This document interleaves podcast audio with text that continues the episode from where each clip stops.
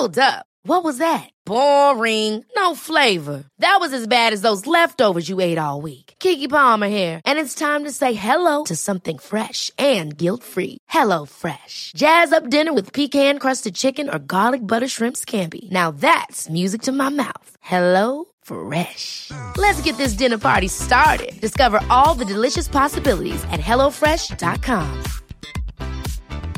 Hey, I'm Ryan Reynolds. Recently, I asked Mint Mobile's legal team if big wireless companies are allowed to raise prices due to inflation. They said yes. And then when I asked if raising prices technically violates those onerous two-year contracts, they said, what the f*** are you talking about, you insane Hollywood ass f- So to recap, we're cutting the price of Mint Unlimited from thirty dollars a month to just fifteen dollars a month. Give it a try at mintmobile.com slash switch. forty-five dollars up front for three months plus taxes and fees. Promo rate for new customers for limited time. Unlimited more than forty gigabytes per month. Slows full terms at mint mobile dot com.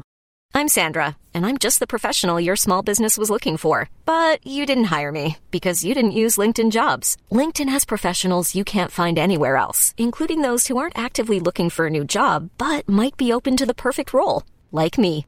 In a given month, over seventy percent of LinkedIn users don't visit other leading job sites. So if you're not looking on LinkedIn, you'll miss out on great candidates like Sandra. Start hiring professionals like a professional. Post your free job on linkedin.com slash achieve today.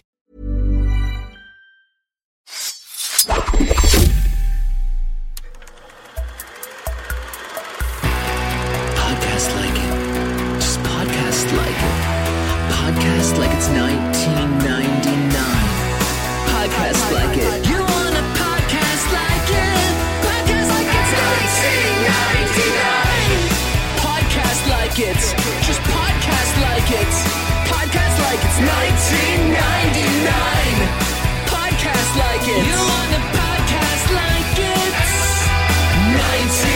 like it? nineteen ninety-nine.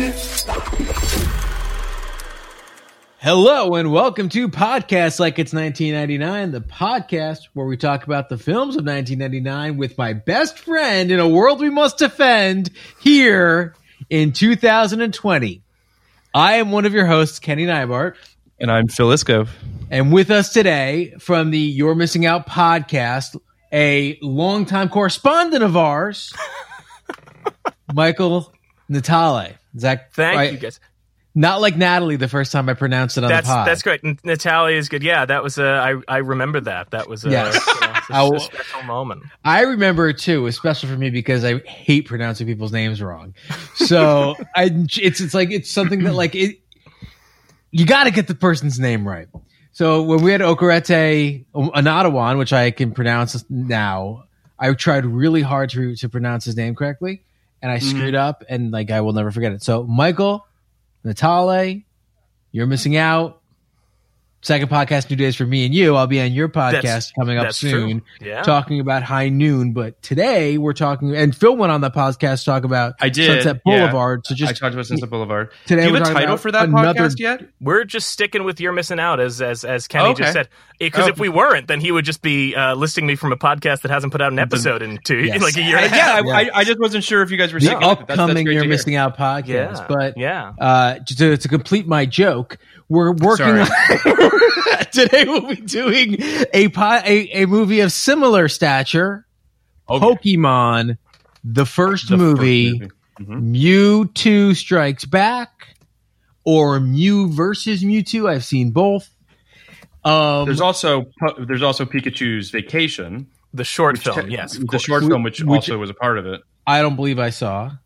I, I did. Uh, I let me, sent it I, to us, but you know, I, I sent I you. It. I sent you a Dropbox with both Pikachu's Vacation and The Origin of Mewtwo, the prequel uh, short that they thought was too depressing for the movie itself because it features a dead child. Um, I only watched hard in these movies, by the way. I only watched the the, the Pikachu Vacation. Oh. I didn't see. I didn't see that there was a second thing. Yeah, uh, shit gets dark. I want to set this up as best as we can um, in terms of what we're doing today. You do the movies in nineteen ninety-nine. What are we doing today, Kenny? You do the movies of nineteen ninety-nine, and you make a deal with you know with your partner. You make a you, you put it out there in the world. You know, I've often compared this to yeah. Sufjan Stevens' fifty State Project that I've always held against him for only doing two states. But we have decided to do, or are committed to doing, every movie of nineteen ninety-nine. And yeah. How could we not do a movie that debuted at number one in the box office and was for a period of time? Did it debut number one in the box office? I saw a look out of Mike. Mm-hmm. It did. Yeah, okay. It did. It did. And for a time was the highest grossing animated film of the year. Not only that. Uh, about a month. That's a time. Not only that, it was a cultural phenomenon. There was a video game revolution uh, uh, connected to this. It was one of the first mainstream pieces of Japan animation or anime, kind of. Don't think you call it that, but Mike will correct me on all that stuff. We have no choice but to do Pokemon. Phil and I are older than the Pokemon audience was, and Pokemon mythology passed us by. So, without judgment, we had to br- to bring on a younger man, Mike Natale, to help us through something that was very big in his youth. And then I found out yesterday it wasn't. So no, it was. It was. Excuse me. It was huge for me, man. It was fucking so, huge for me. That's good. I, all so, I said was. All I said was. After a certain age, I didn't keep up with it anymore. And then when you told me, hey, you should come on and do this like a year and a half ago, I was like, fuck, I better know my shit. Because you guys and get... He procrastinated. Get, yeah, we get granular. But he, procra- guys, no, he procrastinated I mean, until three days ago when he mainlined twenty-four Pokemon movies directly to his ve- directly into his veins, like like right Clockwork Orange style, I think. And got the steelbook right here, babies. Got the steelbook right here. Steelbook. So, so as I said to Phil over text, and I, I did clue Michael in on this, we're going to be leaning on you, a seasoned podcaster, to walk us through the world of Pokemon in and around Pokemon, the first movie, Mewtwo versus Mew slash Mew Strikes Back slash Pikachu's Day at the Park. So uh, excuse me, it was, it was, I, I, to be clear, gentlemen, gentlemen, to be clear, it was Pikachu's Vacation, then Pikachu's Winter Vacation, then Pikachu's Rescue Adventure. Let's please get all of it right. Um, so I want, I just want to, I want to pause for one quick second because it, it, it should be said. Um, you want to take a preamble Mike, from my preamble, a little bit, Mike. I think it's safe to say was the first real diehard fan of our podcast. That's true. Um, he, you know, I, I, I. I It needs to be said that he was one of the first people to like engage with us on Twitter, to engage with us on the on the movies, and um, you know, we're incredibly grateful for it. It's incredibly important. Um, you know, obviously, I was on your podcast for uh, for Babe Pig in the City, uh, a far superior film to this one, um, and yeah. I, I, Ooh, we got fighting words coming up. You can, I mean, listen, you can you can fight other, me on it, but know. it's it's it's. it's unimpeachably better than this movie. Um, and, you know, but, but more than anything, I just want to say, you know, thank you for sticking with us. Thank you for your, you know, for your support. And, uh, it was great being on your podcast and, and, and just thank you. And, and I, I say the same thing. I, I, you know, that was cool. It was cool. that, it's cool that you reached out. The coolest part about it was, I do know the story of how you found us. You were oh, I don't one, know that. Oh, I, I, I'm going to tell it, and then you can correct me. But I believe okay. One day you were just looking for some hot, wild, wild west content on the net. God damn right. And, God you, damn found right. and our, so you know, and you found our cast. uh, so, so if anybody who is listening does follow me on Twitter, I tweet about Wild Wild West a lot. It is, mm-hmm. it is, an, it is a movie that means so much to me uh, because it represents this golden time we can never have back. It's like my Brigadoon. Like, I just keep thinking oh. about how we never get anything that stupid and and and upset. Like, come on, I would that love a movie to just have a, stupid. Yes, yeah, I want what? I want a million dollar production number on the M T V Movie Awards. I want Cisco to join in a song. Okay, I want that okay. shit. You know, like here's here's the thing, and this is what we're gonna touch on. I, I hope is that, and something that Pokemon also represents too, and why Pokemon Go was so huge. Is for people my age. I'm I'm thirty now, uh, which I fucking hate saying, but I'm thirty now, and uh, wait till you're that means forty. I was born in. I was born Not in. That nineteen- I would oh, know. I- yeah, wait till you're forty, then you get back to me. Kenny, Kenny, the way things are going, it's optimistic to say any of us are going to make it to forty. So, you know, as I as I as I chug wow. a Heineken out of a Polyworld glass, some of us are already there. Bedroom, yeah. So, um, yeah. I mean, yeah. but no. So, so being there, there's something about, and I'll get into this more later. But you know, we were born in nineteen ninety, and everything kind of had its shit together somewhat. Uh, you mm-hmm. know, and we got the slightest taste of what now feels like paradise, where there weren't real problems.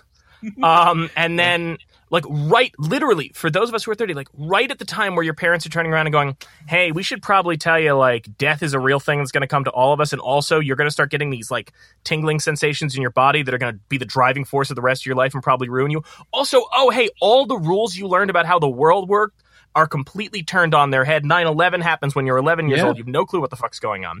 And then when you start to get the balance again of like, oh, this is how the system works. I think I've worked out the new system. It's time for me to go to college because a college degree will be valuable. And if I go to college and I get a degree, I will get a job. And then the economic collapse of two thousand eight oh, no. happens right when you're going to college.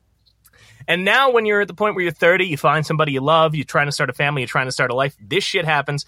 So every system has crumbled. And so something like Wild Wild West that to you guys is just insipid, to me, like, I can't help but look at it and be like, I would fucking love for something pre crisis for you insipid again. Yeah, yeah I see it's, what it's you're a, saying. I see what you're getting at. It's, okay. But you know what? You, you know, know just yeah. first of all, my condolences. Your life is terrible. but but for real, you, I, yeah. I, I, for whatever reason, and I think it's very strongly related to what you just said. And Phil, I don't know if you've noticed this. I don't know. But there does seem to be a, a bit of a gap in Hollywood around twenty-seven to around thirty-two.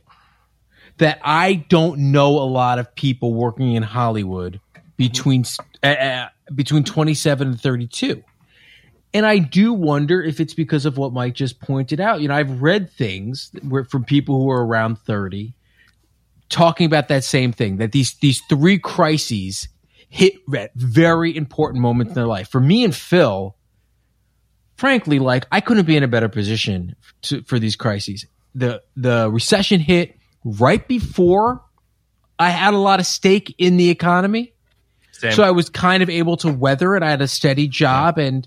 And and and I didn't have to worry about four oh one k's or planning for a family. And the pandemic is hit after I've kind of gotten to a place where I feel somewhat comfortable. But five years earlier, it would have been incredibly difficult. And I do think that people don't really appreciate the way your generation, and again, we're basically the same generation, but you're firmly millennial, and I'm cuspy, and Phil is, you know, fucking Gen X. Um, oh,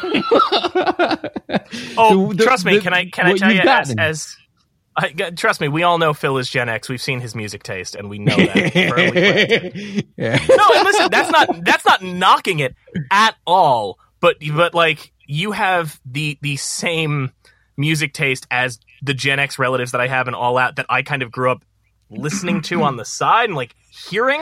Listen, I get it. Uh, I'm older than you guys. That's fine. Phil is um, Phil is truly Phil is truly, and, and I think you should lean into this in your life and your uh-huh. writing and your work. You're the last uh-huh. of the Gen Xers. you like I is I, that the I, gentrified I, version of the last no, black man no. in San Francisco? It's a little just, bit. It's a just a guy bit. with a Slackers poster on the wall, just like yeah. You, know? you are the you, Phil. You you worked in a you worked in a video store. I, many video stores. Yeah. You were, you are the last of the Gen Xers, um, which I think hey, is kind of hey. cool. Phil, if you Listen. if you think that this kind of ribbing is bad, I, I think that there's plans to bring oh, my co-host on at some point, and that is oh, going to yeah, be a nightmare for Phil you. Yet. Oh, Tom, come on! I want I want Tom I want Tom to come on for Beyond the Mat, which I can't wait. Great, fantastic. I, I mean, I'll, I'll be silent for most of it, but I'll be there. The whole no, I'm kidding. I'm just kidding. Like this podcast. It's just going to be all about you and your reaction to this insane subculture that, that somehow has taken hold. Yeah. That is why I have been unintentionally petitioning to do this since early on in the podcast. The reason this all came about was that whenever Phil or one of you guys would tweet about the, a movie you're doing, like a great ninety-nine movie, I would respond constantly with, with Pokemon GIFs. because I'd be like, you gotta have to do this. It's gonna happen. And I I know I know that that Kenny, you will you will try, you know, that you would go into this and you would, you know, you got kids, you would try to grapple with it. And Phil, when it comes to these movies, I've listened to the show enough to know that he will, God bless him, give it the old college try while watching and be like, sure. But that there will be, you know, and, and but if something doesn't click for you, Phil, like you're you're gonna be like, you're gonna openly admit, like, I don't I don't It'll I don't break his brain. I mean, it's just the, um, his brain is breaking. So I've been ex- here's, here's what I'll say. I, I got I got I got to defend myself a little bit here. Yeah. I, no, no, no, no, no. It's not. I, I'm not. I'm not. I'm not defensive. I, I'll just. I'm just going to explain sort of my headspace about this, which is that, um, generationally, that's definitely a part of it, right? Which is that I didn't care about Pokemon when it was big back in the sort of late nineties, early two thousands, mostly early two thousands. Um, you know, I was in university at the time and didn't care. Uh, but there were people that did. Uh, so my first theatrical experience when it comes to Pokemon was seeing Detective Pikachu, what, last year or the year before? I don't remember when it was, but I guess it was last, last year. year. I, I just rewatched it uh, three hours ago. So, okay. so and I went to see that in the theater, and I was excited to see it because I felt like there was this excitement brewing on Twitter and in the sort of film Twitter world of like, oh shit, this one's going to be good. Because there is a little bit of snobbery when it comes to the Pokemon content, not mm-hmm. the games and the cards, which people are That's obviously true. Big fans of. For sure. But the movies themselves have a little bit of that kind of stink on them for some people. So people were like, Detective Pikachu. And I was ready to fucking sh- I was ready to lock into it. I sat down. The movie's fine. It's not great. Like, I think it's fine. Um, I, I think that Pikachu's great. Uh, just overall, I just kind of was like, I didn't really get it because I don't really get Pikachu. So then I sat down and watched the first movie the other day and found myself equally disengaged. Like, I maybe just Pikachu's not, maybe Pokemon's just not for me. I believe I got an email from someone that said this was interminable. Pikachu is for everybody. I believe. No, no, no, I no. believe I got I, that email. No, no, no, no, no. What was interminable was the fucking vacation short, which was literally a series An American of masterpiece, despite of noises and color, noises yeah. and color. That is yeah, what man. that was. Hey, yeah. Totoro don't fucking talk either, and he's great. That's all I'm saying. I've seen I've seen installations I've, that are just noises and color that I've just sat in the in some dark room looking at noises and color for hours. Uh, okay, fair, fair, fair oh, point. I, oh, listen, I'm with you. Fair point. Fair I'm, I'm with I'm, you, Kenny. I t- Pikachu's Vacation is like a Stan Brakhage film. I'm glad we're on the same page. so so well, I, Barry I, Hollis I, Frampton, I'm on board. Let's let's uh let's do a little Detective Pikachu first, because for sure. at least our sure. audiences okay. of you know olds. Uh, everyone will be familiar with Detective Pikachu. Excuse me, I know you have some younger audiences. We have some young. I, I know you also have some. You have some notable audiences. I, I reported that back to Phil once. I don't know if he ever told you. Who? We can't say it. You, he did James tell him. Franco? Yeah. No, Jesus, I'm kidding. Uh, I don't think. No, I don't know I, if I did tell him. Go ahead. Oh, okay. Well, let's not include this in case. Uh, well, I don't have the job anymore anyway. Uh, I used to work at, at a at a notable movie theater in Brooklyn, and uh, Jesse Eisenberg came to visit one day. He was like doing some promo thing. And Kyle, our producer, was his liaison. And they were talking, they were talking about, he was in our bar talking about like what a great year ninety-nine was.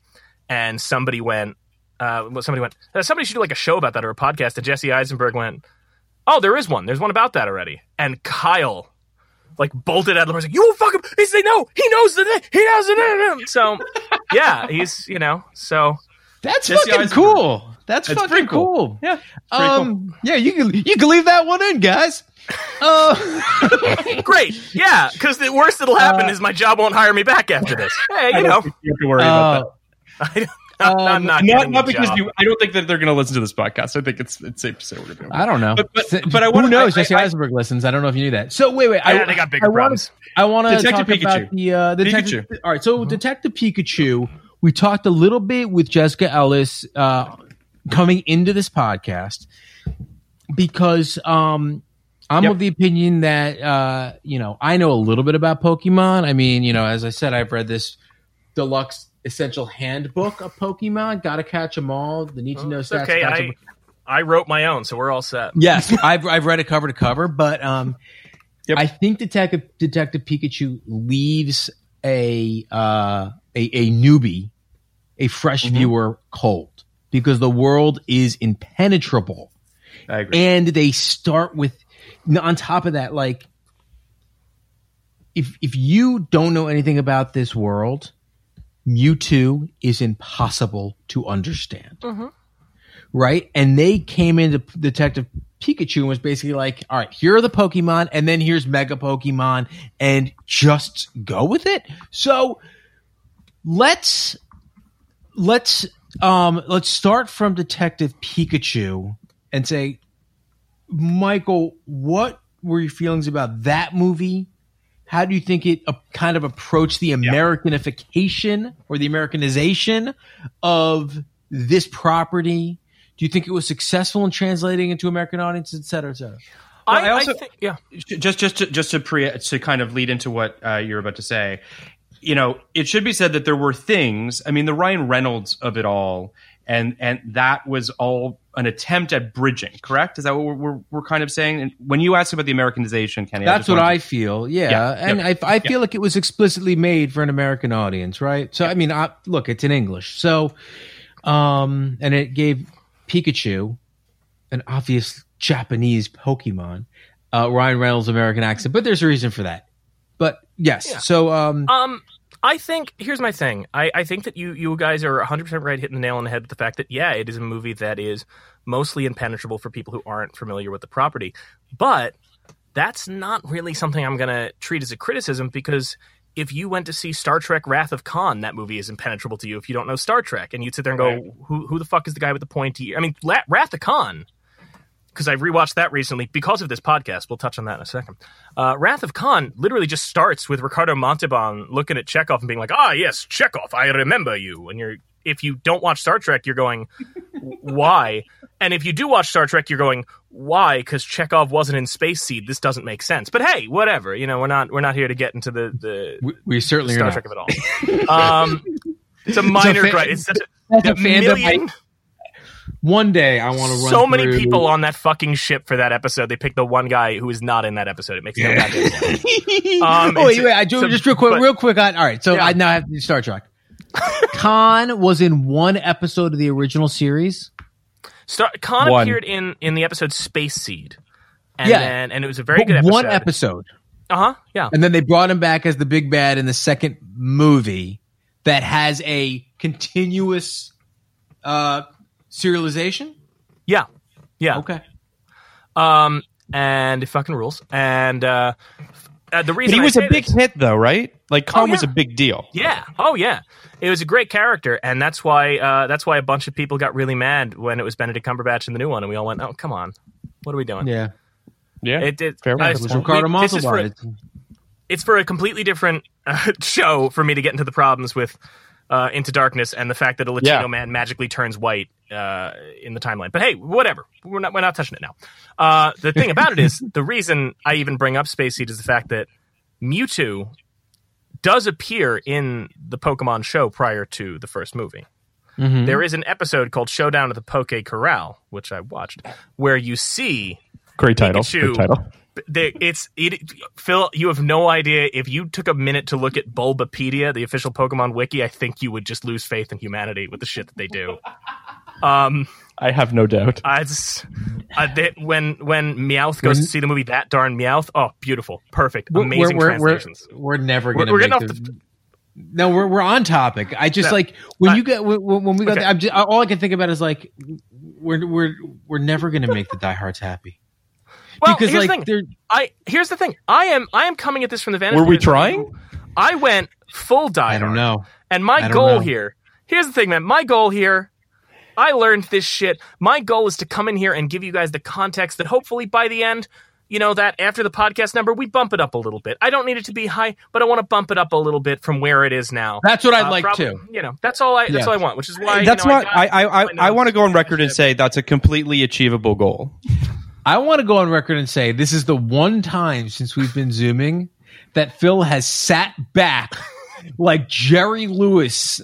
On the on the fucking thirty the fucking thirty-ninth hour of the telethon, picked his mic up off the mic stand and is holding it to his mouth every time he speaks. We I are have, we are twenty minutes this, into this, and he is done. I said this on that's our show. That's where we're at, guys. That's where I, we're at. It's that's where we're at with Pokemon. And I me. said this. I well, also I said this on our show, and I, I stand by it. Even though Phil said he didn't have this experience, Phil and I's uh, relationship now is like your freshman year college roommate, where you don't always have everything in common. You kind of wound up stuck together, and you like each other. But the shit that that person does annoys you so much more than if somebody else would. If you had any other guest on this show for Pokemon, there's a chance Phil would be leaning forward going, that's an interesting point. I agree with you, but I'm here. And he's just leaning back like, all right, fucko, convince me. Let's do this. Fucko. What? No, I, I, hold on. Hold on. Pump the brakes. I want to be very clear about something.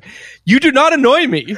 Okay? That's, that's, just, that's not even there's like some, an accurate description. I disagree with that, but we'll get into that in another well, time. Well, okay, listen. Sometimes you say stupid shit on Twitter, and that's you're, you're allowed to do that. I, this is but, so good because, like, this is this is. We just did an episode, and I think it's actually going to air after this.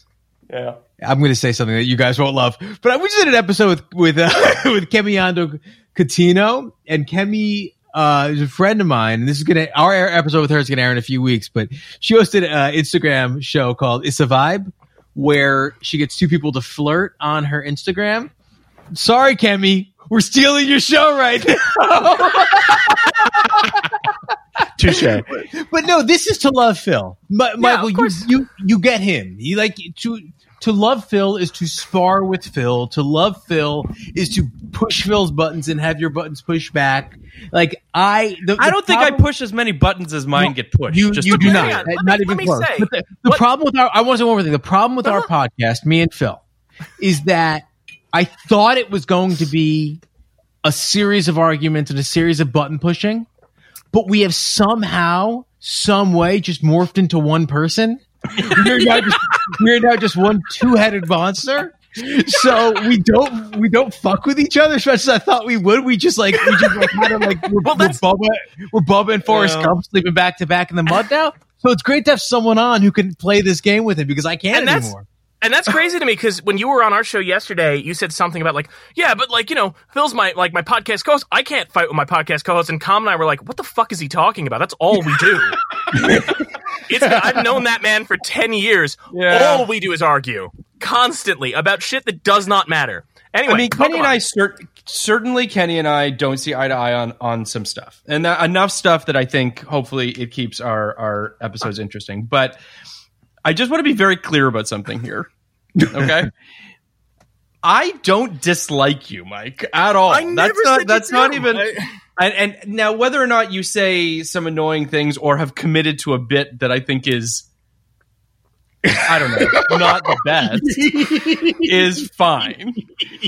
That's your prerogative. You You're know allowed to do that. Here's, is, is here's where the conflict the, comes is the from. The Wild Wild West bit? Yeah, yes. It's just a true, it's sincere love. Bit. It's not a bit. I, I believe you want me to get, listen, you want me to get my fucking signed V H S by Barry Sonnenfeld? I got it right behind me. It signed no, no, V H S. No. Here's, here's where you don't seem to get what I'm saying. That's a commitment to the bit. Like, yeah. I, I think you're fully committed to it, but it's still a bit. And that's a bit that I think there's. I there's get a, why you like the movie, but, you know. There's a right, wrestling me, term. There's a wrestling term uh, called working yourself into a shoot. And that's when, you know, every wrestling character starts as obviously a character. Jake the Snake Roberts is not actually a man who, like, you know, owns snakes. He's a man. He's not a snake? He's a man whose name rhymes with snake, right? Sure. So sure. Someone early on said, we should call you Jake the Snake, and you should have snake on your snakes on your tights. And he said, sure. And eventually, he started believing it. And he started saying, I am... I am actually a snake man. And right, now, right. like, he has been like one of the preeminent snake people in the country for the last thirty years. And Mike has done the same thing. Initially, he's like, wouldn't it be funny if I was a Wild Wild West superfan? But now he can't even see past it. He's see, he, yeah, now, like, now he is that. that yeah. I, I have two points I need to raise. One, that's not quite how it happened. How it happened was. I know, I know. I just wanted I, to do how, that. But how it I happened was the different thing. It's a thing that people my generation are experiencing a lot, which is not like super ironic. But just something comes up from the nineties that we just go, oh, my God, remember how this used to happen? Like, and it is, it's a memory of the, it's, it's it's like having memories of the old country. It's like remembering Anatevka. Like, I keep thinking, like, oh, we used to do this. we used to have these moments. Is this, you know, like yeah. it's it's and, and it's just like and and the future generation will never understand. I I at my old movie theater, I did an employee screening of Wild Wild West, and I went mm-hmm. all the fuck out. And the younger people didn't understand that. I was like, no, this is just this was a magical thing that happened once upon a time. That Will Smith was such a big name that they would just give him any script, even if it made no sense for him. And we all showed up. We just did it. Like, it was our patriotic duty. Like, it was a beautiful thing. Yeah. Uh, we don't have that. And so, you know, that. Now, the, the other point that I, I want to raise is, Phil, you're right. Okay. I, I don't think you, you hate me. I think the issue is, and we've discussed this before, our podcast, part of the reason that we became so friendly, like our show and your show, was our podcast has a very similar dynamic to yours. Tom, uh, and my co-host, uh, is is very much Kenny. They're very, you know, and that's why that's. I've heard Tom. their their laughter is is decidedly we got, similar. We got on famously. I love that guy. It was amazing. I I made I made a the, the reason Kenny's even bringing up Beyond the Mat is I made a joke about, hey, if you need someone from Beyond the Mat, Tom's there, and it became that Step Brothers gif of did we just become best friends? And I could have just muted the mic right then and there. But so. But so to be clear, like I'm, I I have always been from a fan perspective. Like I've been a Phil guy. I connect with Phil's opinions a lot, you know. And I kind of when Tom's the Kenny guy, and we have similar vibes. So why I think we're conflicting, Phil, is it's like you have to imagine that you're I don't know uh, a Pikachu, and I'm a clone Pikachu. Oh, and we're right. just so similar that we have to to battle. And to that I say, Phil, brother, my brother. Tell me, what are we fighting for? Tell me. I have me. no idea what's happening right that now. That is a song. But I, I, yeah. You That's can song sing! That, uh, I, you know, only songs by Blessed Union of the Soul. Uh, only songs. Do That's I know the, do I know the band name? Yes. Did I find so their Twitter account, almost follow, and then saw it posted a bunch of weird right-wing shit? Yes. Oh, oh boy. You're, you're, too, you're too young for Hey Leonardo? Hey, I know Hey Leonardo, yeah, right, and she yeah, likes me for uh, she, yeah. That's she likes same me song. for me, yeah, song, right? Yeah. That's yeah. yeah. And I Believe was the other one, right? Do you remember that? And Not I Believe, song. right? Yeah. Okay. So I have, um, I'm gonna I'm gonna read the synopsis of uh, Pokemon the first movie to our audience. Is it the people is it that all right? Not... May I may I throw one thing out there? Absolutely. That I'm so sorry. I do want to kind of give just a quick bit of context on Pokemon as a force in the year nineteen ninety-nine so that we understand how this movie came to be. Is that all right? Great. We love it. That. Go okay. for it. We love it. We love it. Because I have right here uh, a timeline of everything oh, Jesus. that was released in sure. every year. Okay. Uh, and the reason okay. I say this, and the reason I think this is impressive, is we have to remember that Pokemon is, to this day, the the single most successful media franchise. This is one hundred percent true. It's the most successful media franchise. More than Mickey Mouse, more than any of that. It's the most successful media franchise. And what's more impressive about that... Do we have a number to associate with that or no? I I could look one up, man. Okay. I got I got, I, know, I, I got so much... I got I just, seven when you say here. that, so when you when you yeah. say that something's the most successful media franchise, I just wanted to sort of... But, there but is, I believe you. A, I'm just... There asking. is a number. I, I don't have it offhand. I remember going it's through... It's probably a like a looking. trillion dollars or oh, something yeah. like that. I mean, so... And the most thing that's most impressive is if you think of the other major franchise from my generation that was kicking off at this time, uh, which is Harry Potter, mm-hmm. I think about the fact that around this time, around nineteen ninety-nine, uh, where I was still here in Massapequa, Long Island, uh, around nineteen ninety-nine, I remember a like a school librarian going, hey, you should read these books. There's like three of them already. You should check them out. And then when the fourth book was coming out, they started doing the midnight releases. By the fifth book, you know, there were lines for it. By the sixth book, you had to get a wristband days ahead of time. Pokemon hits the U S It's released in Japan in nineteen ninety-six, hits the U S in nineteen ninety-eight.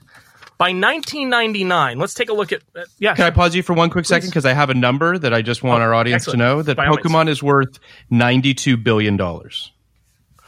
If I had that number off the top of my head, I had gone too far down the rabbit hole. That no, is no, a don't, lot you, of, I didn't expect it of you. That's a shit ton of money. ninety-two billion dollars for a fucking brand. Yeah.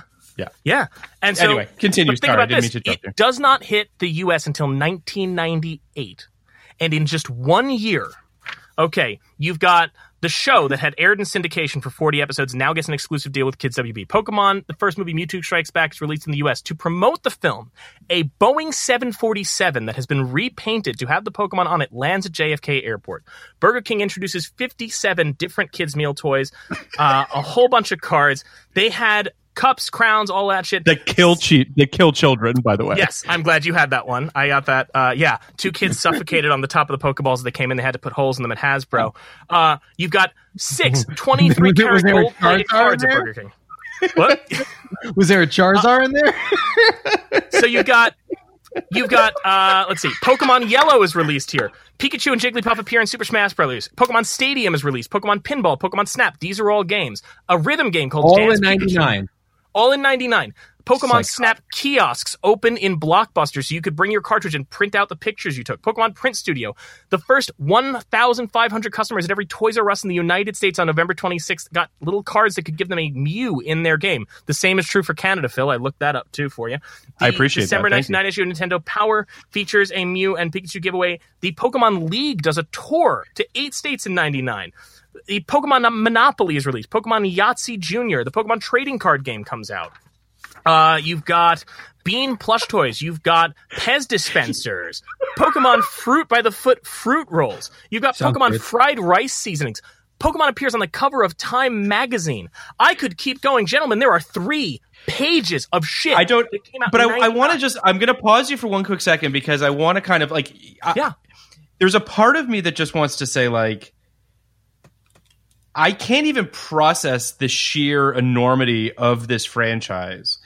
And yet, and it does well here, and we'll talk about its box office in mm-hmm. a second, but like, I don't even really know th- that I even understand the phenomenon that it was overseas and how well that translated to here. Like, you say ninety-two billion dollars, and I'm going to assume that like, eighty percent of that is overseas money, mm-hmm. right? I mean, something to that effect. Like, this is a phenomenon here, but it's a little different. I mean, Kenny, you have kids, and we had, we had Rollins on at the beginning to talk about sort of his affection for the franchise, but, like, is it...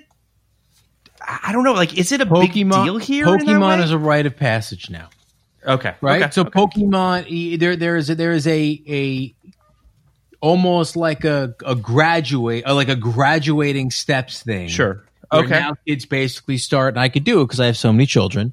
Uh, you're basically starting with your like your your Peppa Pigs now, and your P J Masks, and your Paw Patrols, and that's what my three year old is on. And then they get into, then they get into you know Mickey Mouse and Mickey Mouse Clubhouse, and little you know at some point when fighting gets introduced into their lives, right? It's right. Turtles and this. And right. then they enjoy that shit for a while, and now Rollins is too sophisticated and watches The Simpsons. But, uh, but I, but I, I, the reason I asked the question, and this is obviously posed, posed to you as well, Mike. But like, mm-hmm. there's something going on in the Venn diagram of Pokemon, which is that it speaks to younger kids, but it also speaks to anime fans, and it speaks to sort. It it, it breaks out of that. Like there's a there's a young component, and then there's like an older component above like teenagers. So there's like a gap in there where I'm assuming it doesn't speak to you as much. But the anime component I want to talk about for a second, because that to me, watching the movie the other day, that was the thing that that really kind of hit me the most, which was like, I love Miyazaki. I loved Your Name. Like I, there's a lot of anime or Akira. Like there's a lot of anime that I think is fantastic. This straddles those two worlds that I imagine, if it hits you in the right way, could be like groundbreaking. Well, I, I let me touch on this a, a little bit. Um, by the way, we didn't even get to the Radio City musical production, but you know, hey, that's Pokemon Live. That's not only was that real, Kenny. Do you know who played the role of James from Team Rocket in Pokemon Live at Radio City Music Hall in the year two thousand? How could Ryan you know? Reynolds. Close. Andrew Rannells. That is pretty close. Tony nominee Andrew Rannells. I wonder how old Andrew Rannells James. was. That's amazing. But he was definitely we, young, and he, he seems like he hates it. Um, as, but, as you know, uh, I have some questions about Team Rocket. We're going to so, get into them. Yep. Did I? Did I? You? You? That's the beautiful thing is Kenny was messaging me like a bunch of questions, like why does this talk? Who is this guy? And Phil, the only correspondence I got was this was insufferable. well, but, so okay. I knew what I was getting into. I just but, yeah. Her.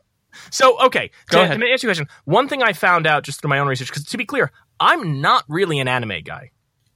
I, I, I as as much as I just binged twenty-four of these fucking movies, like I'm Interesting. really not okay. much of an anime guy. I don't watch Much of it. I'm, I'm a Studio Ghibli okay. fan because uh, my girlfriend and I just she's just discovering that for the first time. So we're I'm revisiting those and I enjoy those.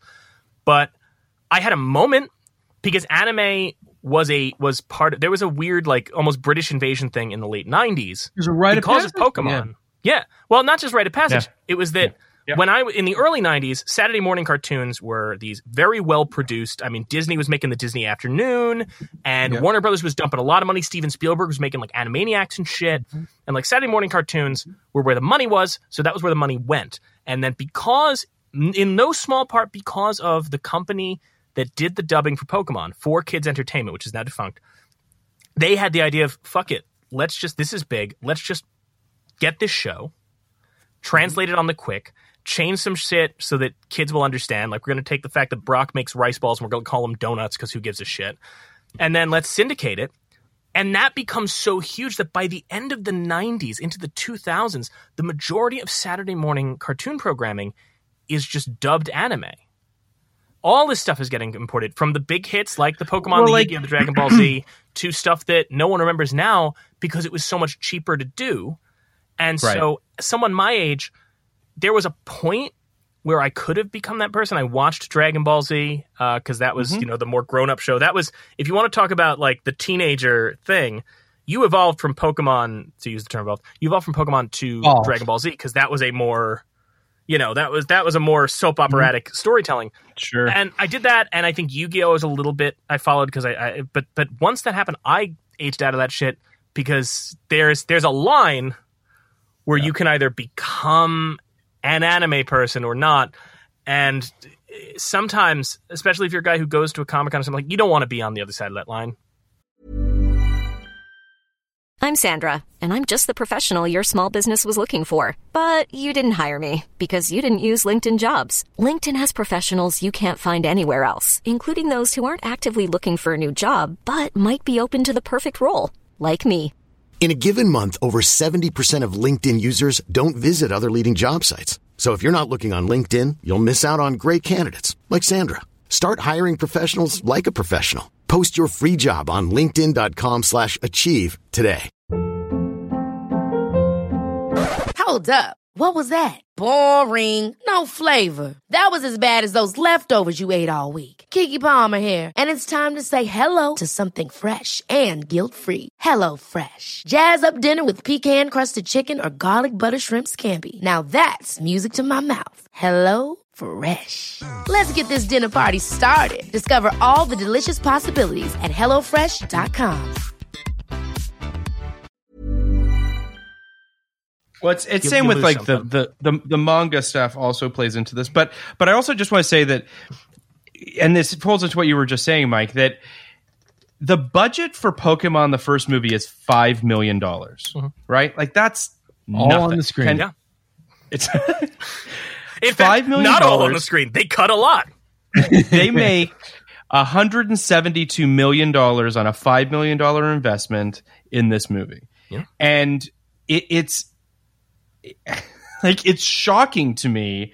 How I mean th- this this property is like some sort of lightning in a bottle that just people can't wanna, get over. I want to kind of make one more kind of like larger, more macro point about yeah, this yeah. thing, this phenomenon yeah. you're talking about, because every once in a while, and I'd say almost, let's put it dif- let, let's let's put it differently, at all times there are one or two media phenomenon that. Or phenomena that uh, Hollywood or the rest of the media just can't understand. Mm-hmm. Right now, I would say TikTok is that, right? That people in Hollywood look at TikTok and they're like, what is this thing that's yeah. happening?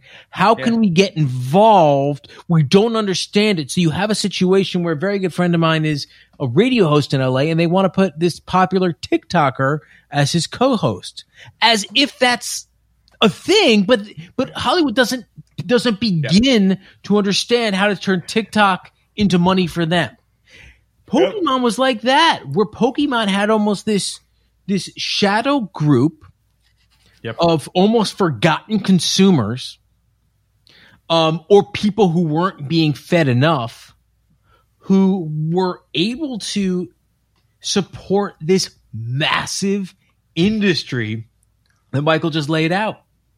And I think that that's an interesting thing, that uh, basically Hollywood almost never are the ones that are breaking the mold, pushing the envelope, finding something new.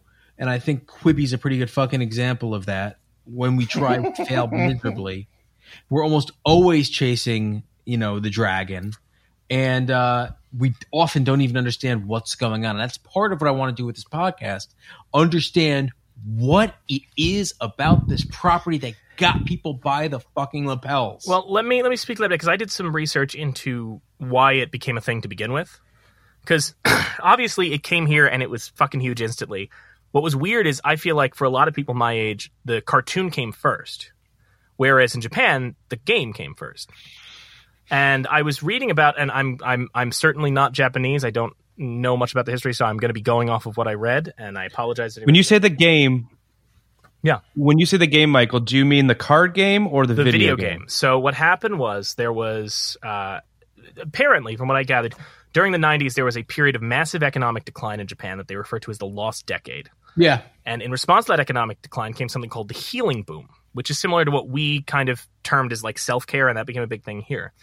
And what happened was consumers were really craving interaction and intimacy. Instead of just buying shit, you know, instead they wouldn't just settle for like Hello Kitty on a backpack now. They wanted something they could interact with, and, and the cafes spring up and things like that. The beauty of this game and what made it stand out so much is the creator, who is uh, Satoshi Tajiri, had this idea. He loved collecting bugs as a kid. And he thought there was something to the idea of, instead of it just, just being a fighting game, people wanted mm-hmm. something they could nurture. Tamagotchi comes out around the same time. And he gets this idea that it's not just about fighting. You could have the fighting components. You could have your Street Fighter Tekken elements in this, right? But you could also go on an adventure. It was all about traveling from town to town, these early games. So it's that you get that Zelda, that kind of quest element, you know. But then on top of that, there is this collector element, because, yes, you want to go to the eight different gyms. That's the way the game is structured. There was Pokemon Red and Pokemon Green were the first two games. And they were structured in a way that what you did is you would go out. You would your goal was to go to eight different gyms, collect their badges for, for beating the gym leaders. And the goal was you could go to the big championship, the Elite Four, and win that. But along the way, you're catching these Pokemon. Right, you're going out the fields, you're catching them. So there's an exploring element, and there's a zoological element, and all the different Pokemon have strengths and weaknesses, and there's animal shit to learn from them. What was most interesting about this, though, and why it ties into this Lost Decade thing, mm-hmm. is that they produced Red and Green, and only certain Pokemon were available in each game. You could not actually catch all the Pokemon from just one game. Now, here in the U S, when we got them here, and they were called Pokemon Red and Blue, here in the U S, our cynical parents all looked at that and went, oh, this is just a cash grab. It's to get you to buy two right. games. But it's not. It was created because they had these little link cables. And what you had to do was, if you had Pokemon Green, you were a kid in Japan, you were forced, in a time where you were pretty antisocial, you were forced to go out and find someone who had that other game and make friends and interact mm. with them so they could trade Pokemon with you so you could get them all. So that huh. is very tied into why this is so big. And I think why it lands here is the fact that there are so many elements in this particular franchise that if you are a person who likes fighting, like Kenny was saying, oh, if you're into fighting, it's a rite of passage. Yeah, there's a combat element. But if you mm-hmm. are a person who is really into animals and you are a kid who really loves, you know, what your young brain understands is zoology, you are so drawn to the fact that all these different creatures have parallels in the real world, and you're learning how to best nurture them and feed them and breed them, to the point where, um, and I'm just going to make this note, at my childhood uh, nature preserve, there's a, right here in Massapequa, there's a nature preserve called Takapuisha. Nice little place. I used to go there a lot when I was a kid. Uh, one time I came back to the island and I went there, and throughout the museum, throughout the preserve, are these little Pokemon figures for kids to find, and they play Pokemon movies in their little lobby, because it is, while we can talk about it as like a gateway to anime, for a lot of people, anybody that I went to college with who was going for biology or or earth sciences of any kind, this was their entry point, because it was a way right. to understand an environment. So there is, it's one well, of these I think things- that I, to, to, yeah, I mean, to answer your question, Kenny, in terms of like how this became the global phenomenon that it became, I can't help but look at what Mike was just saying as the game forcing you to engage with other people creates this, and forgive it, but a bit of a virus, right? Like it becomes this Could thing be. that that can kind of spread relatively easily. If we're talking about the beginning, at the sort of the inception point. Now, how it grows beyond that, in my opinion, is it's the expansion into different types of merchandise, different types of things, the cards, but the what I, have you. Well, I, I think there's also... Uh, I'm sorry. I'll just speak from experience as a, you know, a father, and I never even considered this until you just said it. But Rollins' first friendships, who are still his best friends, were based on trading Pokemon cards. Really? So in kindergarten, yes, they were based on trading Pokemon cards. His relationships with his two cousins, who are right around his age, was initially like what their breakthrough, because it wasn't so good when they were little. Their breakthrough was Pokemon cards. So the the social aspect of it, which, you know, I think a lot of parents look at, me, me, you know, included, as a cash grab, I think you're making some really strong points. I mean, I mean I'm, sure the bio- I'm sure the zoological shit's true too, but for my kid, and he's not particularly antisocial, shy kid, but it's tough to make friends all the time. You need some icebreaker. And, this and was an icebreaker. Here's the other thing. It also was a thing that for people our age, it was a way, and I read some studies talking about this too, it was a way to grapple with your own identity. And, and not in some, you know, grandiose way, but the fact is, when you play, if you're a little kid and you're playing Star Wars, right? You got to basically make a binary choice. Am I the, you know, do I like the Empire or or the Rebels? And then you get like five or six characters that you can go, I like Darth Vader, I like Boba Fett, whatever. Pokemon has, one, in that first generation, and there's more since, but has one hundred fifty or one hundred fifty-one distinct characters of different, well, hang on, hear me out, of different, of different, uh, animal types or of different skill sets, whether it's grass or water. They have, to some degree, very broad, but they have personality types in these characters. And if you are a kid, it is yes, okay yes. that if you're talking to a friend, instead of going, oh, who do you like? Oh, I like Darth Vader. Well, I like Luke Skywalker. You suck, or whatever like that. A kid right. could turn around and go, my favorite Pokemon is Charmander. And while that could just be one thing, that kid likes fire. That kid likes something that's bold. That kid's a little more aggressive. And if another kid says, I like Bulbasaur, that's plant-based. That's a lot more healing. That's a lot more reserved. So a more, you know, uh, Wells for Boys type kid like me gravitated toward that. And even from the way those games start, those games start and you get to choose Charmander, Bulbasaur, Squirtle. So you're choosing fire, water, plant. It's letting you pick a lane where there's no wrong answer. It's not that there's, you know, the aggressor, and if you're not the aggressor, you fucking suck. Yeah, there's also These no value judgment. Yeah. yeah, you can control your... You can build your Pokemon team around your personality. You can be drawn to these. And it was a way for... I was not a, a masculine kid, an aggressive kid, you know. Um, and I gravitated toward the Pokemon that were more... you know, a little more like calm and reserved. You know, I like the water. I like to kind of, you know, heal things up. I, I gravitated toward that. And that became a way that I could express myself with my peers who were very different, and it was still valid, and it was still okay. And so it gives kids this very diverse outlet to be to find a form of self-expression. And if you like, if you say Jigglypuff is your favorite Pokemon, you can make an argument for why Jigglypuff is your favorite Pokemon because, oh, she uses her song and she sleeps. And and no kid, you know, kids aren't going to give you shit for that. And it's so hard when you're a little kid to kind of find what works. I mean, we talked yesterday on my show, we talked about wrestling. I did not watch wrestling as a kid because I was not, again, I was not a masculine kid. And I got a lot of shit for that, that I didn't know who wrestlers were because all the kids would like, you know, beat me up or whatever and be like, oh, man, you you know, you, you, you girl, you don't like this stuff. Then, of course, when I became an adult, I watched wrestling and went, oh, this is, this is the, you know, campiest shit in the world. So I came around to it. But with Pokemon, every every child, every person... if they engage with it, they have an entry point. If you were my my, my dear friend Carrie, who Phil has spoken to a couple times, very uh, kind to them, you know, she was a real spooky goth kid, right? There are ghost Pokemon. And you can be a kid who, if you have nothing else, you can gravitate to. And if you're a fucked up dark kid... So is that kid, like the, that's like the goth Pokemon? There is a Poke Phil. That, there is a Pokemon. That's called the one that Cubone. Phil wants, but it's not the Phil, one he would have chosen. Phil, there is a Pokemon. There is a Pokemon called Cubone. It's a little tiny Pokemon who wears a big skull on its head. That's the skull of its dead mother that it wears to honor it. This shit can get uh-huh. dark, man. Uh-huh. And like, but um, like, kids find a way to express themselves through that. And I think that there's something. And I, I don't get me wrong, you can market the shit out of that, and you can yeah. be as crass and, and commercial as you want, because you know what? If people like Eevee, you can bang out so many plushes and figures of Eevee, and people will buy it up because it's a way to express themselves, and it's something. Oh, I, I, I think there's, I think there's absolute credence to what you're saying. I think that the spectrum of characters that exist, I think that the the wealth of of world that exists in it, um, I think all of that stuff completely. There's no question that that's a part of its longevity and part of its success. Um, so I'm I'm, I'm going to give a synopsis of this movie. Um, An hour in, I'm so sorry, like guys. I'm going to try anyway. Hey, you're a fan. Um, you, know, you know what we do when a group of scientists. When a group of scientists are offered funding into genetic research if they agree to try and clone the greatest ever Pokemon, Mew, the end result is success and Mewtwo is born. However, Mewtwo is bitter about his purpose in life and kills his masters.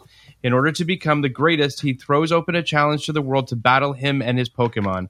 Ash and his friends are one of the few groups of trainers who pass the first test and prepare for battle. However, they soon find out about further cloning and Mewtwo's ultimate plan, ultimate plan for the Earth. Pokemon, the first movie, opened on November twelfth, nineteen ninety-nine in first place with thirty-one million dollars against Dogma, The Messenger, Anywhere But Here, and Light It Up. What a what a weekend. Uh, it would go on to make one hundred seventy-two million dollars on a five million dollars budget. It has fifteen percent on Rotten Tomatoes from critics and sixty-three percent from audiences. I'm going to read a chunk of Ebert's review because I think it'll encapsulate in a lot of ways what people, critics specifically, but what people were grappling with in North America with this property. Ebert said, the easiest way to understand Pokemon is as a major factor in the U S-Japanese balance of trade. It begins as a Nintendo Game Boy game and has since proliferated into spin-offs, clones, ancillary rights, books, videos, T V shows, toys, trading cards, and now this movie. All of this, even though nobody over twelve seems to be able to explain the Pokemon universe coherently. In the online magazine Salon, for example, Cynthia Joyce interviewed a ten-year-old named Sean Levine, who loves Pokemon. Cynthia asked him, can you explain to me in simple terms what the game is about? To which Sean said, well, it's not just a game, it's a whole world. There are T V shows, comic books, little figures, and card game. But my favorite is probably the Game Boy game and the card game. The goal is to get one hundred fifty-one types of Pokemon, and that's the red and blue version. In the new versions, there are two hundred fifty types of little creatures. I collected the cards. I have the red version and the blue version, so I can get all the Pokemon I need. Some Pokemon cards are actually worth a lot. For example, if you have a first edition Char- Charizard? Charizard? Charizard. This is, what I've been, this is what I've been waiting a year and a half for. It used to sell it for over ninety-nine bucks. The interview was long, but no more helpful. The animation is bright, colorful, and vibrant. It's eye candy. The story seems thin, especially comp- compared with other Japanese anime titles such as My Neighbor Totoro. The story is idiotic. The individual Pokemon have personalities that make the Teenage Mutant Ninja Turtles look like Billy Crystal. Kids will no doubt love this movie because they can see action involving figures they've collected. I can't recommend this film or work up much enthusiasm for it because there is no level at which it enriches a young viewer by encouraging thinking or observation. It's just sound and light show linked to the marketing push for Pokemon in general. I may have completely bypassed the point and misinterpreted crucial Pokemon lore. This may disqualify me from ever becoming a Pokemon trainer. I can live with that. Now, I'm going to say one other thing mm-hmm. before I'm going to let you respond, Mike. Oh, he looks angry. no, no, I'm. I'm. Hold I'm, on, hold okay, on. Yeah, let me, let yeah. me, let me. Now, The Guardian said the film is humorless, boring, impenetrable, and with animation of such staggeringly low quality that it constitutes an insult to cinemagoers of all ages. Now, reviews of the original Japanese version were very positive due to the film's emotional impact, its exploration of ethical topics such as cloning and genetic modification. However, the philosophical themes were criticized for being difficult to pick up due to their complex presentation, especially for film animated at children. So I just want to say that there is a cultural barrier here, which is that this film, you saw the Japanese version, and mm-hmm. we thank you for, for sorting it out and finding it. Because what it feels like is a rush job, right? Like America saw a very successful property overseas. They were like, fuck it. We got to get in on this. They invest a nominal amount of money in the greater scheme of things into this film. And it works like gangbusters. The game takes off here. Everything takes off here. It all does very well. The movie does very well. But the movie feels like a bastardized version of not just this Japanese movie, but of a deeper, richer mythology and, and you know, universe. Okay, so, so a couple things. One, I'm very shocked that the man who went to his grave saying no video game could ever be art took problem with this film. That's amazing. Here's my thing. Here's my thing I'm going to say with Ebert. Here's my just, thing one, gonna, just a quick kick to, to Roger Ebert's tombstone yeah. before you continue. Yes, yeah, we, we do ahead. It all the time. Right, it's one of our bits. Of course, of course. I'm going to die way less known than him. What's my little jab going to do? It doesn't fucking matter. I'm sorry about he's going to be right. he's going to be the Pauline Kael of my generation, and I'm not going to matter. I don't give a shit. Go to hell, buddy. Here's my thing with that kind of take. And here's my no, really, here's my thing with that kind of take to begin with. And we were talking about this yesterday because, uh, and I don't mean to sound like I'm doing a self promo, but like. With this new version of our podcast that we're doing, our goal is we are looking at classic films and we are coming at it from the angle mm-hmm. that these films inherently have value. We are coming at it and we are saying, regardless of what we think, we yes. have to understand that the thing is not to go in and go, I think this is bad, but to go, right. people think this is good. If I don't think it's good, I need to figure out what I'm missing. And so here's here's an example. Uh, recently during quarantine, do you know what I've started doing? Because mm-hmm. uh, I'm unemployed. I started playing Fortnite. I don't. Now, Fortnite is a game that's popular okay. with the young folks. I didn't fucking understand it. I, I felt I was too old to get it. There's this thing. I kept trying to turn it on, and like every time I die in five minutes, I didn't fucking get it. And I was getting so mad because I'm like, this is stupid. And then I kind of had to have a conversation with myself and go, no, it's the fact that I came into this not willing to engage with it on its level. There's two ways okay. to go into something. You can either uh-huh. go in with the earnest intention of, okay, let's see what this is about. Or you can go in in the exact same wording, but very jaded and go, all right, let's see what this is about. And it's mm-hmm. it's hard not to do that. There's shit I do that with. I can't wait until five years from now when I can actually watch Fleabag and know if I like it or not. Because right now, because of Twitter, I am so fucking sick of hearing about hot priest and jumpsuit that I know that if I watch it now, I know that if I watch it now, I'm not going to enjoy it because I'm just going to be going into it from an angle of, all right, what's the big fucking deal with this thing? So, I do love that our listeners are getting hot Fleabag takes on our Pokemon episode. I, I, I, you know what? She's the child of landed gentry. What's she going to do? I'm nothing. It doesn't matter. You're a million percent right. And so, like, so hearing... Hearing that Ebert review... doesn't agree, obviously, but you're a million percent right. Here, the thing with that Ebert review is my thing is he went in, as most of these people did in America, as most critics and parents did in America, which is that they heard all about this, and yeah. they it annoyed the shit out of them. The idea that it was so popular and they didn't get it. And then they went in with this stance of, what's the big fucking deal? And they were they were ready, as happens with a lot of popular things, ready to go... Like, how annoying is it when you know people on Twitter who kind of, like, during the finale went, I've never even watched a single Game of Thrones. Fuck you, who gives a shit? Yeah, yeah. Your opinion, you think that's yeah, cool? Like, I, I don't like sports that much, but I hate those people at a Super Bowl party who's like, I don't even know which team is which. So then why why are you proud of that? So for me with Pokemon, when that, he quotes that article where the, the, the kid is interviewed, right? Yeah. And the kid, and, and he's like, yeah, I read that whole interview. I didn't know anything. You know, I, I knew less than I knew to begin. He's laying all that shit out. That kid is is giving you so much information in that screed. And if you took the time to actually look at that and go, oh, that's, if nothing else, the idea that there's these games and you have to connect them to catch, that's interesting. If you tried to find an in on this, then that, that could get there. But it's very clear from the way he's writing that, as he would write his takedowns when he wasn't vibing with something. That, that that he didn't yeah. hear it. And for me, like, part of what happened with... Yes, you're right. There were changes from the Japanese version to the English version, and the Japanese version is a, a far superior film. I don't mm-hmm. think it's just a rush job. I think there was complications about, hey, we need to translate this to an American audience, and there's a three-minute portion where Mewtwo thinks he's an abomination because he was not created by God. How are we going to translate that to American audiences? We're in so much trouble right now that the next year in two thousand, the Vatican has to issue an official statement that Pokemon is not demonic. That's how big it was. The Vatican had to weigh in. You think they're fucking with God shit in this one? No, they're not. You think they're going to start a movie with a little girl dying? They're not going to do that.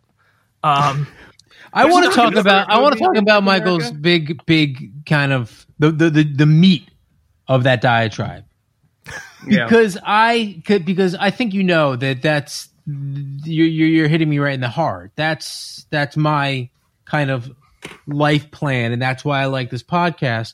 And all podcasts that come at shit from a from from from a open perspective, right? And there is yeah. room for the how did the, how does it get how did how did this gets made and all that of the world and in general. Like if you want to punch up, I mean, we started this podcast punching up at uh, American Beauty, so it's fine to do that. But mm-hmm. it's so much more interesting to me to. It's so much more interesting to me to be a cultural detective and try yeah. to figure out what it is. And what, what I've noticed, and Phil, I bet you've noticed this too, is every time we have someone who has really done the work, like Michael's done the work on Pokemon, on a property we don't really get. And I would include the Muppets in that. And I would include, you know, what, what, what Griffin's done. And I would include when we had Miguel Herron on for uh, Mononoke and, and, And a lot of other things. When we had Eric on for the Golden Globes. And Eric for, for Phantom Menace. I and felt we, that way. And Eric Carrasco for Phantom Menace. When we had people on who do and and, and when we had uh when we had um who who did Anywhere But Here? I'm sorry. Oh, uh, Rochelle Lafave. When we had Rochelle on for that, like we had people who come in and do the work and explain to us why this means so much to if yep. not them, but so many people. It's almost always more interesting than it's, and I don't mean this, I'm not trying to throw shade at yeah, you. It's almost always more interesting than lights and color, fighting, sure. cool guns, I, I, and shit like that. And like, it.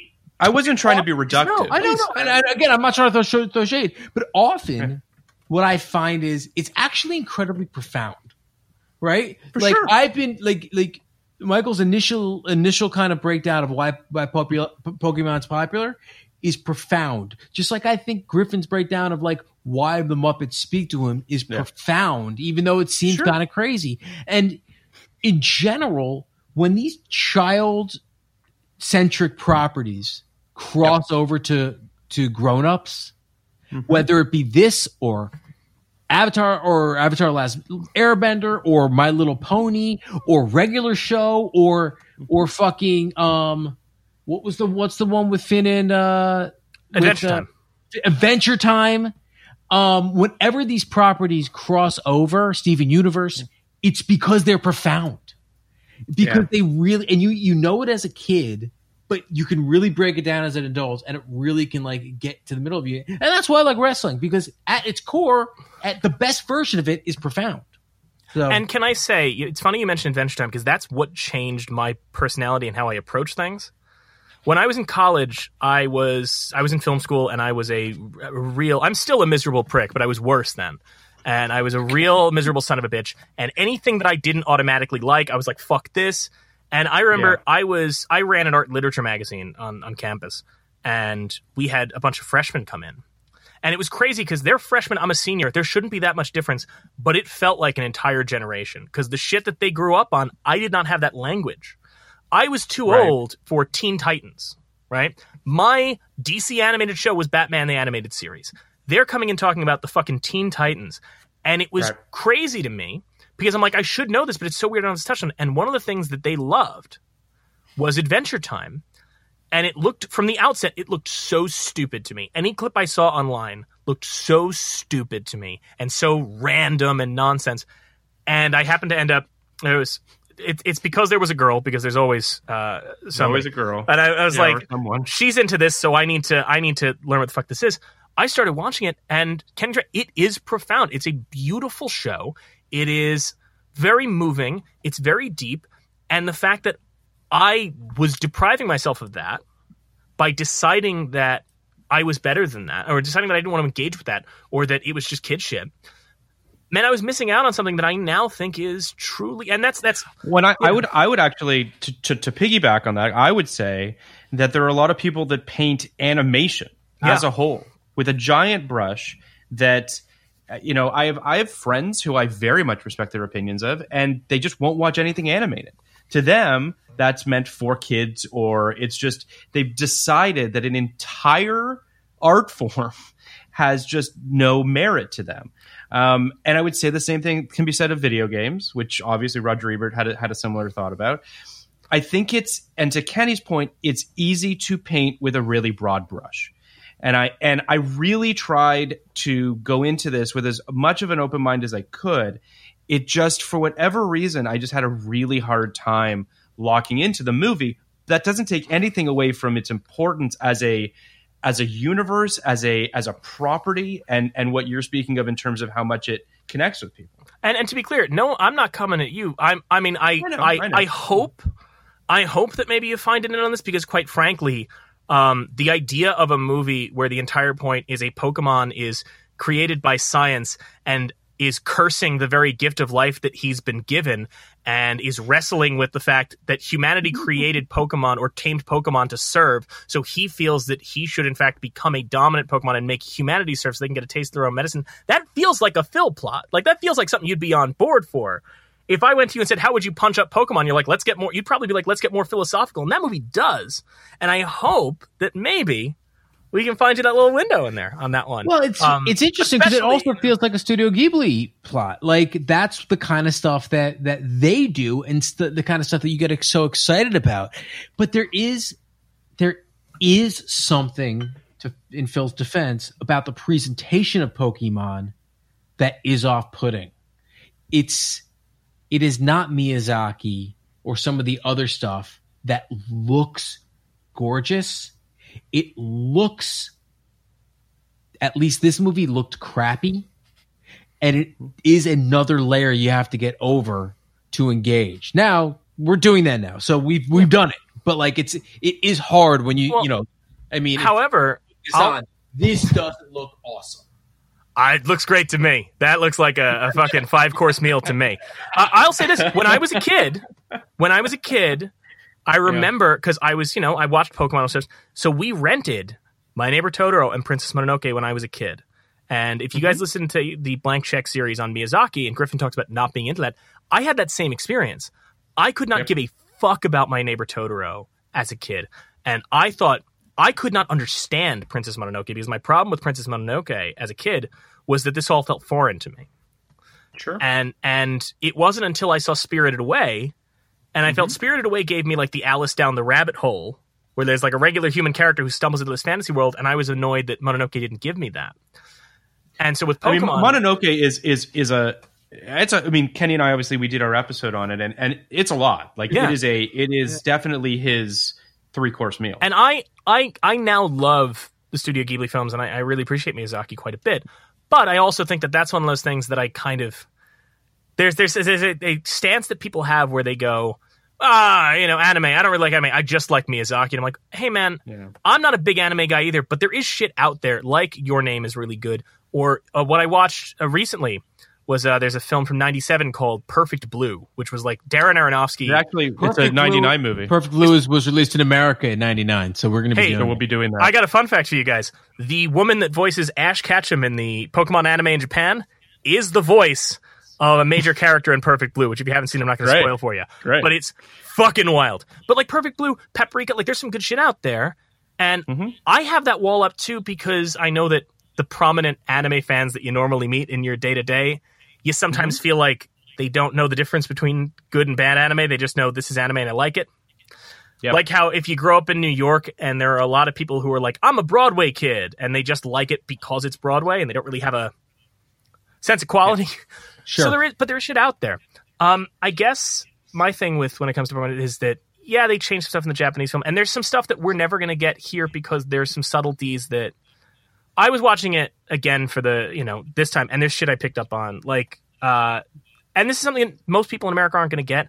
I'm surprised I got it, but the the doctor that creates Mewtwo that you see. Do you remember this at the beginning? Yeah. This is nice. Yes. And yes, you might yes. notice he has a very distinctive, like, pointy nose. He has a very distinct look. Yeah. Yeah. He's not just, uh, you know, any old guy. He is modeled after, and I have the name written down here. Doctor Fuji, which is the character name, is modeled after. He looks identical to Doctor Tenma, who is the creator of Astro Boy. In Astro Boy, which was the first anime series. And famously, you know, the, the doctor wants to revive his, his this dead child, his dead son, makes him a robot, then realizes, oh, this robot can never replace my son, and throws him in the fucking trash, essentially, and abandons his robot child. Very A I. Um, and then Astro Boy meets a good professor and becomes a superhero. And so we, in America, unless you know that, you're never going to get that. But watching it this time, having seen Astro Boy now, I thought that was really fun to look at that and go, oh, what a great parallel to draw of, okay, here's another scientist that I'm telling you with visual cues has abandoned his creation because, as we see in the Japanese version, he's only making Mewtwo because he's experimenting on Pokemon, a lower life form, so that he can learn how to clone life, so he can clone his dead child, which you might recall is also the plot of Jurassic World Fallen Kingdom. But beside the point. I want to I want to you know, jump in on that. Uh, please. Because yeah. that, something that, that has kind of come clear to me is, okay, one of the reasons I think anime is so popular in America, and it's incredibly popular in America, whether it's, you know, like the high-minded stuff or the, you know, lowbrow stuff or the stuff that's straight for television or even the manga or whatever, is because we don't actually have this form of art here. We don't have this genre. There is no – if you want to make an American animated movie dealing with these kind of adult themes in this explicit nature, there's nowhere for you. The closest we've gotten are things like like Up and WALL-E are classics because they fucking touch on them. Yep. Because they fucking brush up against them. It, but if you want to make, for instance, Ex Machina, but animated, you don't have a, you don't have a place to do it, and that's really, really kind of bad. That's a bad thing that we that we do not allow for that and, kind of thinking here. And and what's amazing is you get little moments where it happens. Like for example, Spider-Verse, I think, is a beautiful film and and, and groundbreaking animated film. Absolutely, yeah. And so many people wrote it off at first. I can't tell you how many people the opening week of that movie. I, I worked at a theater and I'd be like, "Oh, you should go see this. It fucking rules." And they'd be like, "I'm not going to go see a kids movie." And what it took That's right. was the fact that black critics and black audiences took the yep. time to dig into this movie and be like, and and push back. That when people were like, this is a kid's film, push back and go, no, there's stuff in here. You have to look for it, and challenge them to look for it. That then it saw better success and won the Oscar and all that. And I think that there is, look, I'm not going to sit here and pretend that Pokemon is something profound or deep. I have watched all of these movies, and let me tell you, the drop-off is real fucking steep, real fucking fast on these. Uh, if anybody wants to follow me on Letterboxd, there's reviews I don't even remember writing that just start with, God damn it, God damn it, why am I doing this, God damn it. So they're a mess, but, but, that said. There are people that start that way. Uh, guys, this has been a busy week. I had to watch High Noon. I had to watch all these movies. It's been a lot. I'm really tired. Well, it's a I, two Red Bull a day kind of week, man. I have, it's rough. I have all right. I, I I have two questions that came up sure. a long time ago. Please, when Phil yes. was, was was giving his uh, synopsis. One, and I think you kind of just answered this question. Mm-hmm. Is yeah. this considered a good Pokemon movie by the Pokemonorati? The people who have seen, if you've seen just the English version, most people are not particularly fond of it. I think it's it's still one of the better ones because, again, most of them are not great, man. Um, they eventually fall into a pattern of just like, let's pick a different setting. Here's a bad Pokemon. This one's like uh, right. the Middle East. This one's France, whatever. Um, but I think that everybody who knows will tell you, you've got to see the Japanese version because the Japanese version has shit that I understand to a degree why they cut. Again, the reason that you have Pikachu's Vacation, the short film, is because kids were getting antsy about the fact that instead of starting with the characters you know, we spend fifteen minutes looking at a lab and a creature wondering why it's alive. That's grim. That, that, that kids could not tolerate the fact that when Mewtwo was a child, he met a little girl who was the clone of this guy's, the scientist's daughter, and then he watches her die in front of him, and she says, mm-hmm. and I quote, uh, "My daddy used to tell me a bedtime story that when Pokemon cry, their tears contain life. But don't cry, Mewtwo. You're alive. Life is wonderful." and then goes on to say, do I have this quote here? Some really grim shit. Uh, oh, yes. She says, uh, lucky you, as she fades to her death. That she is envious that he gets to retain the gift of life. I get why you didn't put that in the kids' film for America. It makes it a lot more yeah. interesting, and it makes more sense why, if we can skip, you know, at the end when Ash is turned oh, to yeah. stone, the Pokemon all cry and he gets his gift of, yeah. you know, he gets life back. That makes more sense. And, you know, the the message at the end of the American one where it's like, hey, fighting is not good, we shouldn't fight, that's not in the Japanese one. The Japanese film's conflict is about Mewtwo believing that because he's a clone, he does not have validity as a living being. I see. And watching the Pokemon fight, all the characters are standing around, Team Rocket and all, and they say things like, well, just because they're clones doesn't mean they should be hurt, doesn't mean they deserve to suffer. They're still living creatures. And it ends with Mewtwo concluding, like, what he says at the end of this film, even the English one, that I'm sorry, I love, is when he says, uh, you know, I realize now that the circumstances of our birth don't define us. It's what we do oh, with yeah. the gift of life that makes us who we are. Fuck yeah, man. That's a good line. There's that's some good, good line. lines in here. It's so good that the late Herman Cain quoted that's it in great. his campaign trail. You know, we all know this. Unless all you right. guys forgot that. But yes. um, all right, so that, that yeah. that's my first question. Wow.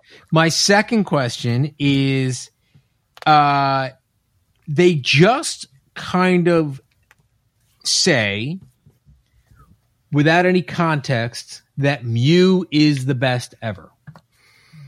What are we supposed to know about Mew going into it? Because he does just seem like a run-of-the-mill okay. cat Pokemon. So in the games, they establish the fact that Mew is what they in Japan call a phantom Pokemon. Here they call an ancient Pokemon. And the idea is that the origin of all life, all Pokemon life, comes from Mew. That he contains There's the genetic material multitudes. Of all Pokemon. Yeah, but he's yeah. but really that he is a that he's a power. I mean, and that he has, some rumors say he has the secret to eternal life. Or he's There's Adam. all kinds of shit. Yeah, he's some kind of impressive, and he's incredibly powerful. He's Adam Warlock, uh, to go full Marvel on you. Um, but he's he's a very powerful uh, being, and I think that. He, it's also the fact that, much like Jurassic Park, they're looking for a Pokemon that they don't believe exists anymore, and right. they want to clone it. Um, but the thing is, as the film demonstrates, Mew is this being of pure innocence and good, right? Mm-hmm. And obviously, you know, the clone that they create becomes jaded by humanity, and because of humanity's interference in the beauty of nature, it creates a, a homicidal monster. Um, I do think that there's something, and I can't get into this all the way because I'm not an expert, but there are certain things with these Pokemon that we are never going to get because they're based on ideas or characters in Japanese mythology and Japanese culture that we just don't right. have here. Yeah, for, no, sure. I get that. Yeah. For okay. example, um, Meowth, the, the little cat that's with Team Rocket that uh-huh. can talk. Um, I was always thrown by that because I'm like, you know, Kenny asked me, why can he talk? And I was initially like, why? That doesn't make any sense. Why would you pick the cat to talk? And then it, it, it little thing is, we would never jump to this. He's not based on a cat. He's based on the Japanese and Chinese idea of the lucky cat. You know, when you go into the restaurant, they got the little mm-hmm. cat with the wing. That's, you know, it, it, it that collects coins and uh, brings you wealth, I should say. And that's why he's got the little coin in his head. And it makes way more sense when you understand that this is based on a mythological creature. Okay, you can buy into it. Right. We're talking more. So a lot of I this can. stuff. Okay. No, I mean, I mean just yeah. that that that break that breaks the rules of the world to me. The rules of the world say to me, Pokemons can only say their names. So, is that not true? So here's the thing: if, do, Pokemon, do we, right? The the, the do, plural Pokemon is Pokemon. Yes. Do we want okay. to get into the minutiae of why this Meowth specifically can talk? Because I have that info here. I sure. want to get into because uh, my last and final uh-huh. question yeah. of this run was Team Rocket question mark. Okay. So. Explain Team Rocket and Meowth, and you can please okay. also explain why he talks. But the, so, their whole thing, I gotta know. All right, so I'm going to give you the quotes on why Meowth can talk, and I want to just leave it there because it's honestly not much better. Uh, I have no way to explain it, but I just love it. Meowth can talk, as we learned in the episode Go West, Young Meowth, episode seventy, because as a young kitten, he saw the film That Darn Meowth and decided to move to Hollywood to make it as a big star. While there, he met a female Meowth and tried to impress her, but she spurned him and said she preferred humans, so he painstakingly taught himself to speak and walk on two legs. She still rejects him, and now neither fully Pokemon nor fully human, he joins Team Rocket because Rocket was the first human word he ever learned. And that's yeah. why he turns That's evil. a great explanation. Great explanation. I that, That's incredibly interesting. So the, so a, a very determined Pokemon who's not constantly trying to learn how to fight and being enslaved, I guess, could learn different skills, new skills. There is there is something to, once you get into the anime, there is something to the questions of Pokemon and, and their identities and personalities that feels like, um, I don't know if you guys are comic book fans, but I highly recommend uh, a guy named Mark Russell did a Flintstones book recently, and it was like a you know philosophical Flintstones book that gets into how fucked up it is that they use these animals as appliances.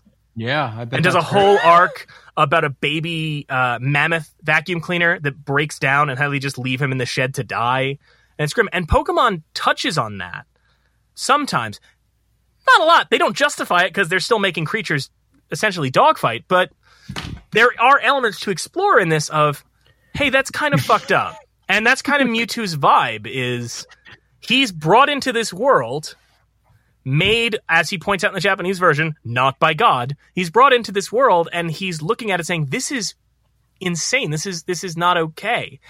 And it's not until he sees, again, like Pikachu and these other creatures step forward and go, no, these are my friends. We have like a symbiotic relationship, that he starts to grapple with, okay, maybe I'm making a judgment call here. But I Can I just yeah. say that um, I remember seeing the trailer for Detective Pikachu whenever it was. Um, and there's a real sort of money shot moment where Mewtwo like shows up in like Times Square. Like there's like a mm-hmm. whatever. And I remember someone in my row, someone I didn't know, went, oh, fuck.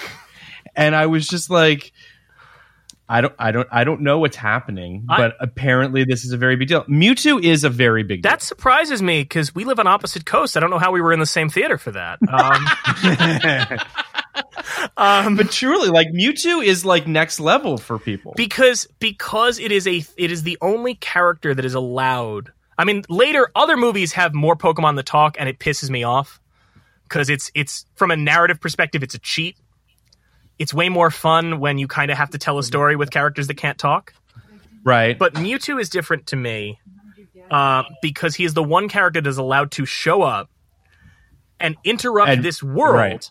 and comment on it. And not in like a Deadpool quirky way, but that because he is not a natural part of this world, he is allowed right. to show up and as a character disrupt the status quo.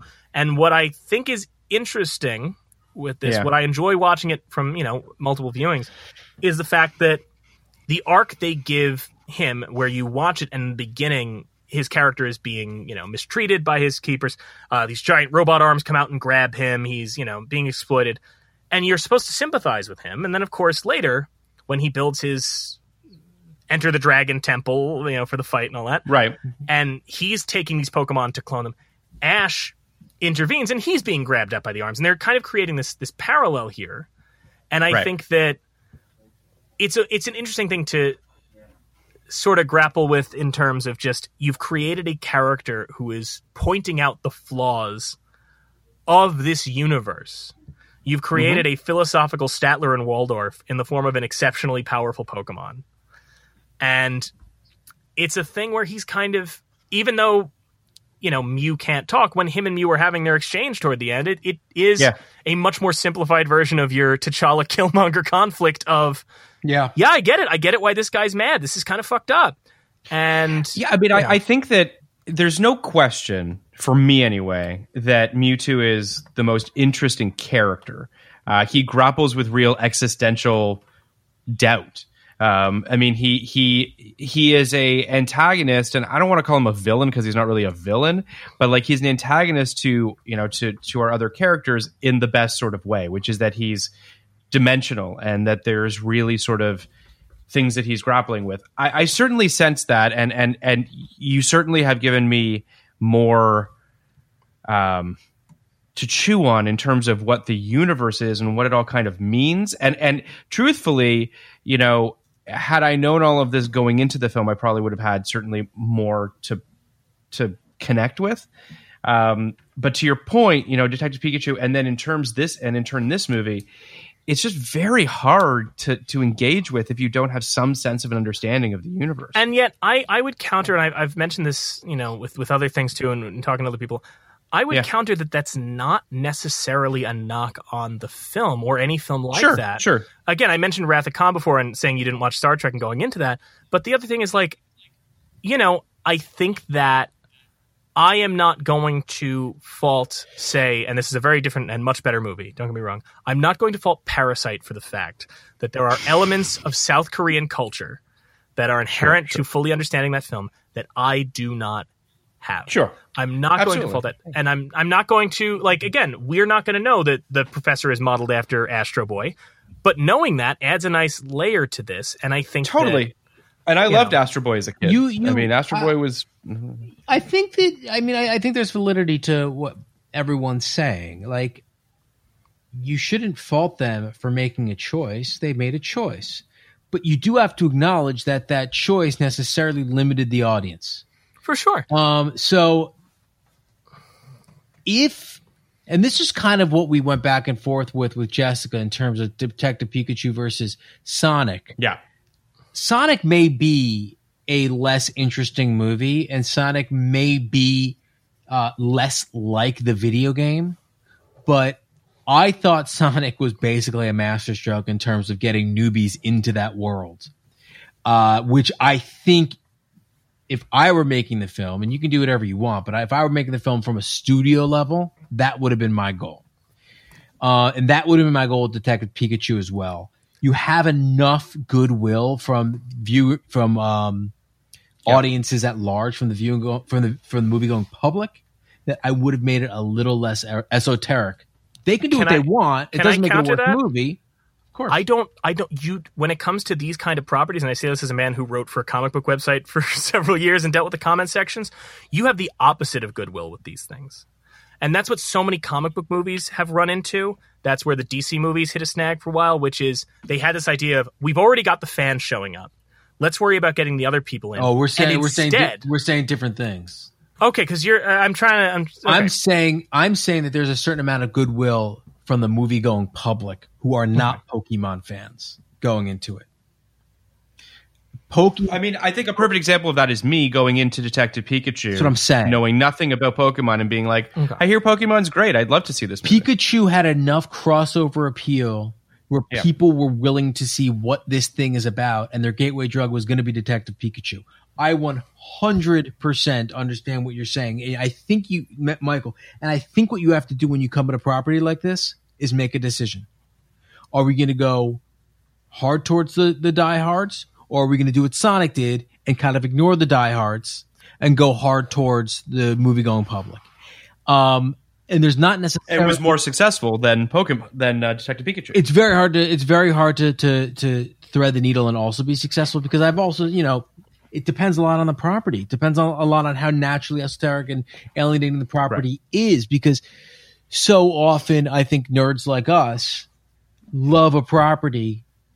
I I would put Ghostbusters into this. Um, I would put Ghostbusters into this this this bucket, where mm-hmm. my issue with the Paul Feig Ghostbusters is that it felt like Ghostbusters Light. Um, not because women were starring it, because there was nothing happening in terms of that story. And yeah. I've already seen two Ghostbusters movies and a hundred Ghostbusters cartoons. I can, I'm prepared for more. And I do think that part, that's part of why it was a failure. But in this situation, they made their decision, and I, th- I think that they kind of fell flat, but I mean, I, I recognize that there's certainly, like I said, there's, there's shit that I've gone into without any context and been completely lost. I saw Sonic. I thought Sonic was fun. I got no problems with Sonic, but I also recognize that part of what I had fun with Sonic is the the fact that it felt like the video game movies they make in nineteen ninety-three, where they're just like, I don't know, Street Fighter, Jean-Claude Van Damme, fine. There's yeah, a nostalgia yeah. element in that, in terms of like, I almost missed sure, when they missed the sure. point. I, I I respect the hell out of the fact that Detective Pikachu, like you said, made a choice and went Mm-hmm. And even if I don't like cho- when movies make choices, uh, the, where I don't like the choices sure. movies make, I, I love any time you make a big swing and just go, me too. Yeah, fuck it. This is what we're doing. I don't, you know, like... I, That's I fully agree. And, and and I didn't I mean I didn't hate the mm-hmm. Detective Pikachu. I think I just was sort of like uh, hoping for more, hoping for something that was going to be not just I mean, I don't I don't know that I was hoping for Sonic, but I think I was I saw that trailer and I was like, this thing could be more than what I have thought Pokemon is. Mm-hmm. This could be and a Pokemon it, for the rest of us.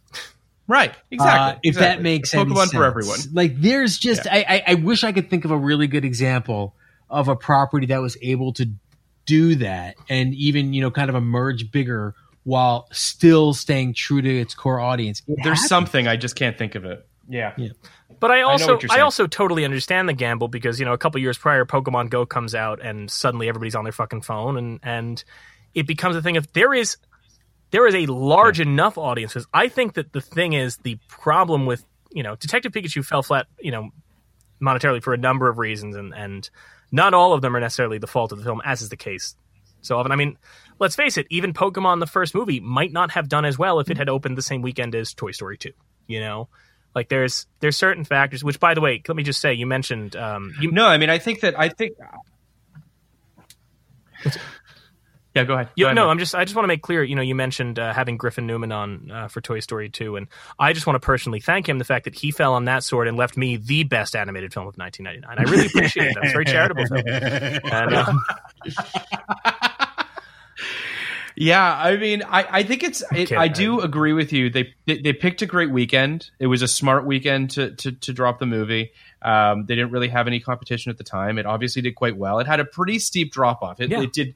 real real big boffo business up top, and then it didn't have really the legs domestically as it did overseas. But yeah, I mean, listen, I, I it's I, I will you set it up top, and and it really kind of ha- made me have to re-engage or or sort of um, reconfigure the way I thought of this franchise.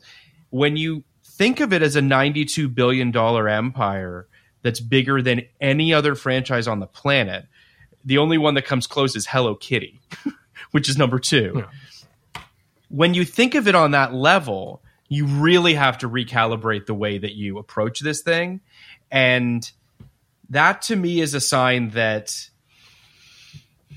that Detective Pikachu kind of didn't really capitalize on the potential of what they could have done with this thing. They tried to have their cake and eat it too. They wanted to apply to the, they wanted to, the fans to love it, and they wanted to make it accessible to new people. And that's kind of, to Kenny's point, how you end up with a, a Ghostbusters. Like, I got it. I what got, I got a movie that is part of a somewhat dormant, totally beloved franchise. Okay. Very esoteric, very hard to get into. Didn't, okay. It didn't give an inch in this new movie, and it was fucking crazy successful. Does anyone want to guess? In every way. I got nothing. Mike, you got anything? Mad no. Max Fury Road. That's oh, sure, hang sure, on. That's sure. different. I got I got to step in here and say that's very different.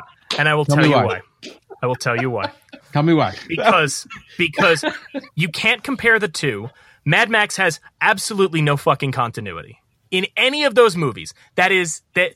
These movies exist to be watched in a vacuum because there's no world where you would ever look at somebody and go, well, if you want to watch The Road Warrior, you have to watch Mad Max one. You don't.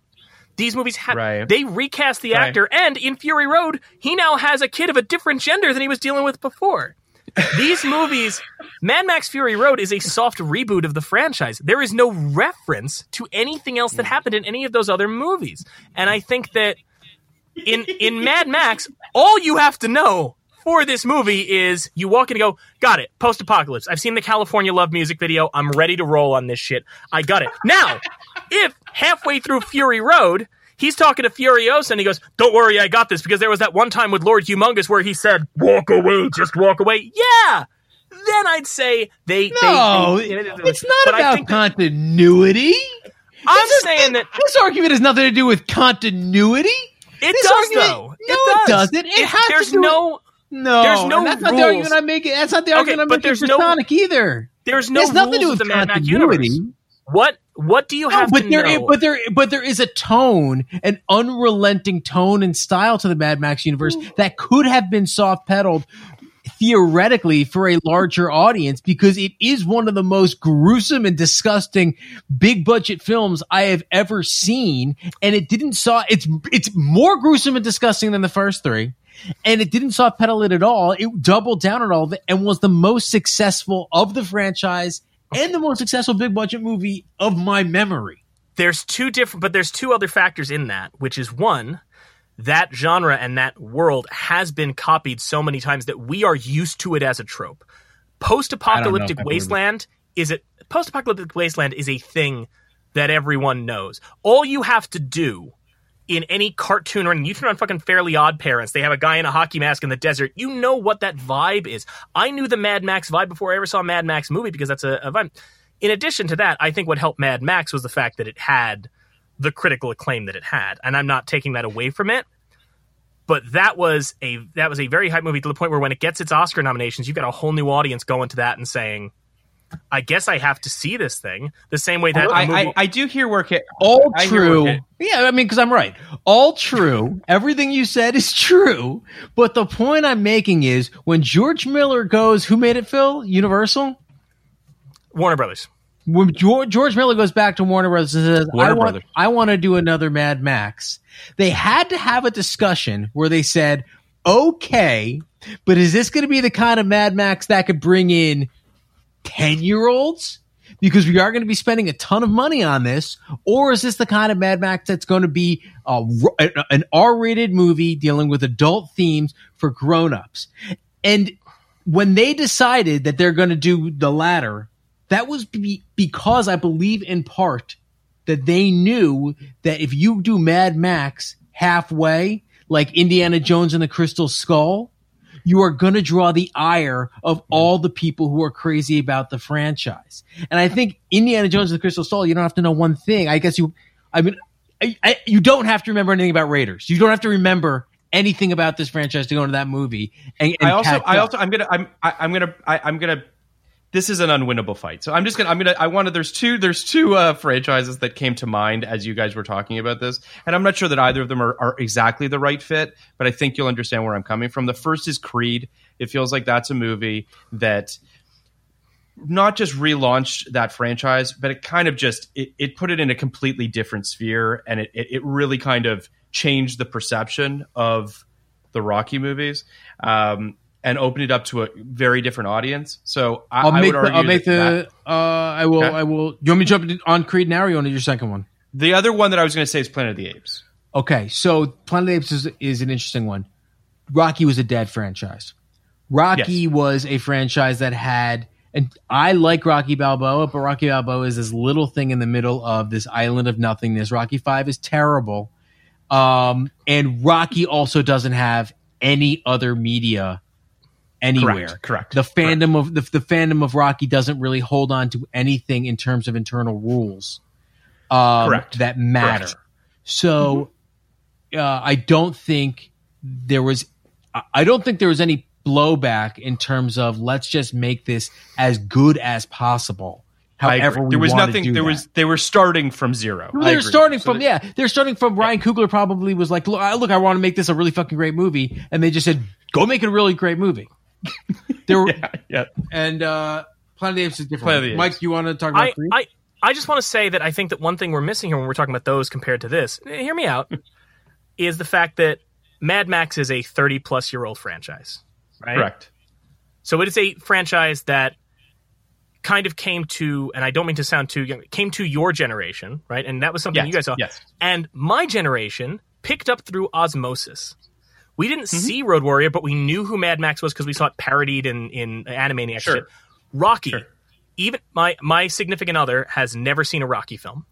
Uh, mm-hmm. She's Russian, so I'm afraid to watch Rocky four with her. Yeah. But she's never seen one. But she knows who Rocky is because Rocky, sure. the character in the franchise, is iconic in a way that it is picked up through osmosis. Planet mm-hmm. of the Apes is picked up through osmosis. You don't have to see a, one of these fucking films, but anybody sees yeah. that Statue of Liberty submerged. Now, yeah. here's the thing with Pokemon. It is that way for a much smaller demographic because it was only sure. in the nineties, and it did saturate the culture for a certain generation yeah. who, even if you didn't play the games, you heard kids talking about it in school year, you learned about it the same way that I, even though I wasn't allowed to watch R-rated movies as a kid, fucking knew what The Matrix was and shit. No, I think that's, I think that's, and I, yeah, I think that, that while I, I guess what I was trying to drive at with, with Max or even with Creed or anything like that is that there were a lot of people who went to go see Creed, and yeah. even though they never saw a Rocky movie, they mm-hmm. knew Sylvester Stallone was Rocky. They've seen Rocky with his fists up. They've seen him going, "Yo, Adrian," running up the stairs. And so what that was doing is that movie plays off of you understanding the iconography. The thing I, mm-hmm. I, I would raise is that let's talk about why Star Wars does not do well in China. Because Force Awakens yeah. did gangbusters here, bombed in China, because China did not have Star Wars. Donnie Yen, who was in Rogue One, didn't know what the fuck Star Wars was. And so Force Awakens plays really well here because yeah. we look at it and go, it's a great entry point for the series. We look at it mm-hmm. and go, this is a great jumping on point. But when you're in China and you see Harrison Ford doing that, it's true, all of it, they go, who the fuck is this? What is this? Why do they have laser swords? None of this makes any sense to me. I think that what we forget is how much pop culture we consume that we think anyone can watch and get, but requires yeah. such a cultural osmosis that we only picked up, even if we didn't watch these movies, people my age, your age, we know Casablanca, we know these things because they were parodied on Looney Tunes, they're parodied on shit. We picked it up through osmosis, and for somebody, and I, again, I have this experience personally because mm-hmm. I'm, you know, again, my significant other and I were catching up on albums and shit that like I knew for sure and she never knew. There's so much that, like, she heard her first Elvis album this year and suddenly it unlocked so many things. She's like, I saw this, I saw that, and now mm-hmm. this makes sense. And so I think that when we talk about Creed or, or Matrix or anything like that, the iconography exists in the cultural lexicon the same way that Star Wars, the iconography listen, exists in the cultural lexicon so much that you could take someone who has never seen a Star Wars to Force Awakens mm-hmm. and they would be able to at least pick up Han Solo, I think I heard that. Harrison Ford, Han Solo, he's a cowboy, okay. You pick it up through osmosis, so it's easier to get people on board because while George Miller, in this case, you know, did another Mad Max and he stuck true to the franchise, yeah. cultural osmosis has allowed us to kind of go lock in and go, I get what this is. Now, we talk about something like Mononoke and how we can't couldn't grapple with Mononoke at first. Mm-hmm. If mm-hmm. I was in Japan and I grew up with these ideas of forest spirits and all that, I would watch it, and as Miyazaki intended, and kind of go, oh, yeah, of course I get it. Forest spirits, I'm with this. Mm-hmm. I vibe with this. I totally understand. But then it comes here, and, you know, the, the companies that are distributing it have to kind of sit down and go, God, what the fuck? What do I do with this? Yeah. I don't. How do I make no, I this that. work? Yeah, for sure. And, and Pokemon has that struggle where there's shit in those movies, or in those anime and those movies, that rely on Japanese cultural references, and so instead you get clunky American references. Like there's a fucking Minnesota Vikings joke in in Pokemon the first movie, which I love because that establishes that Minnesota is a real place in the Pokemon world, and I'm all for it. I think that's great. um I want to see I want to see Fargo Pokemon. That should be Detective Pikachu too. I would watch I'd watch the shit out of right? that. Um so let's rate this movie, okay, shall we? Um did you see this film in ninety-nine, Michael? Just quickly before we rate yeah. it, who the fuck is Team Rocket? Right, okay. So Team Rocket is an evil uh, criminal syndicate. So the idea is that in this world, Pokemon are something that you train, but you have a relationship with and a partnership with, and there's a certain established uh, world, and Team Rocket wants to disrupt that. They want to exploit Pokemon. They want to...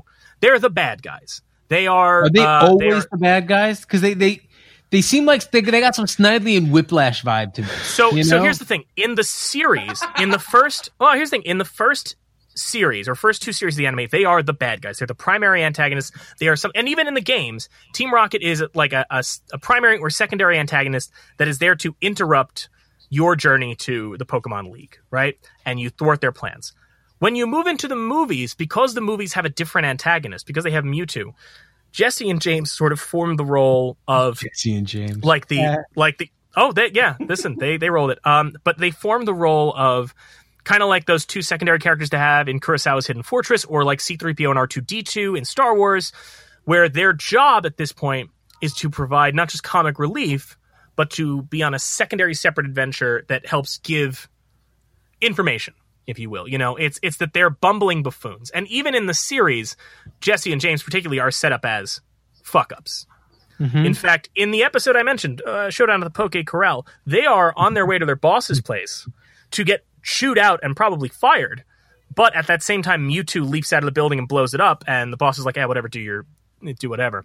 Um, so yeah, they are they are they are an antagonistic organization.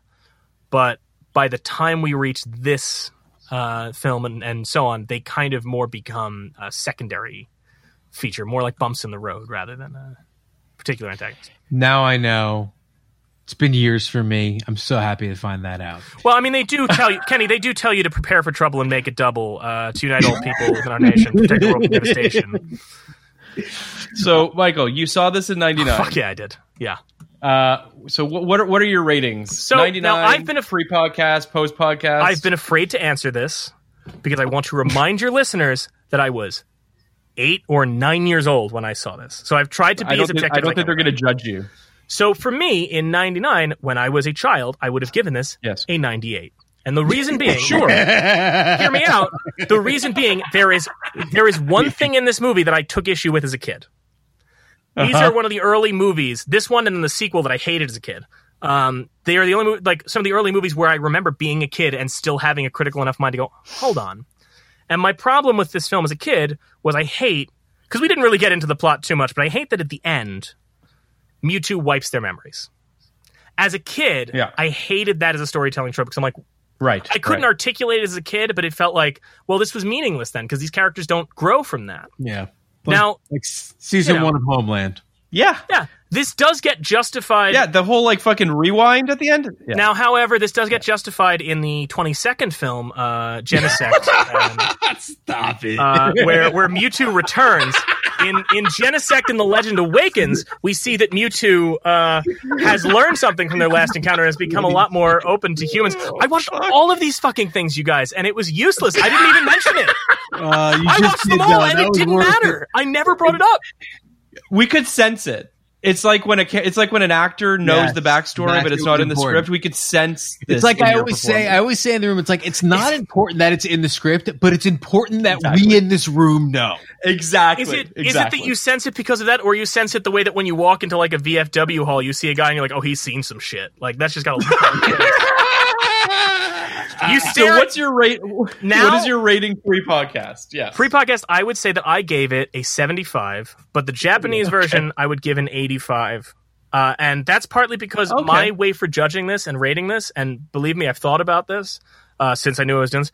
Uh, my rating for this is judging it based on what it's trying to do. Sure, you know, and, and not so extreme as like you know saying that I don't like a comedy because it didn't scare me, but like there is something to it where I'm like, I came into this wanting a Pokemon movie. Mm-hmm. And as a Pokemon movie, it delivered on what it was telling me it was going to deliver.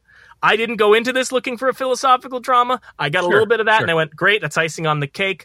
But for me, a person who likes this franchise and vibes with it, sure. it delivered what I wanted it to deliver. So uh, that's that's where I put it for uh, the pre-podcast. Uh, Kenny.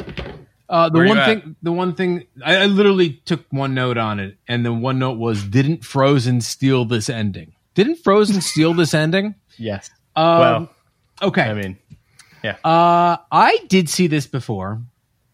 Oh, I saw it with Rollins probably three or four years ago, and I remember being totally shocked by the, you know, the depth of this movie, uh, knowing almost nothing about Pokemon.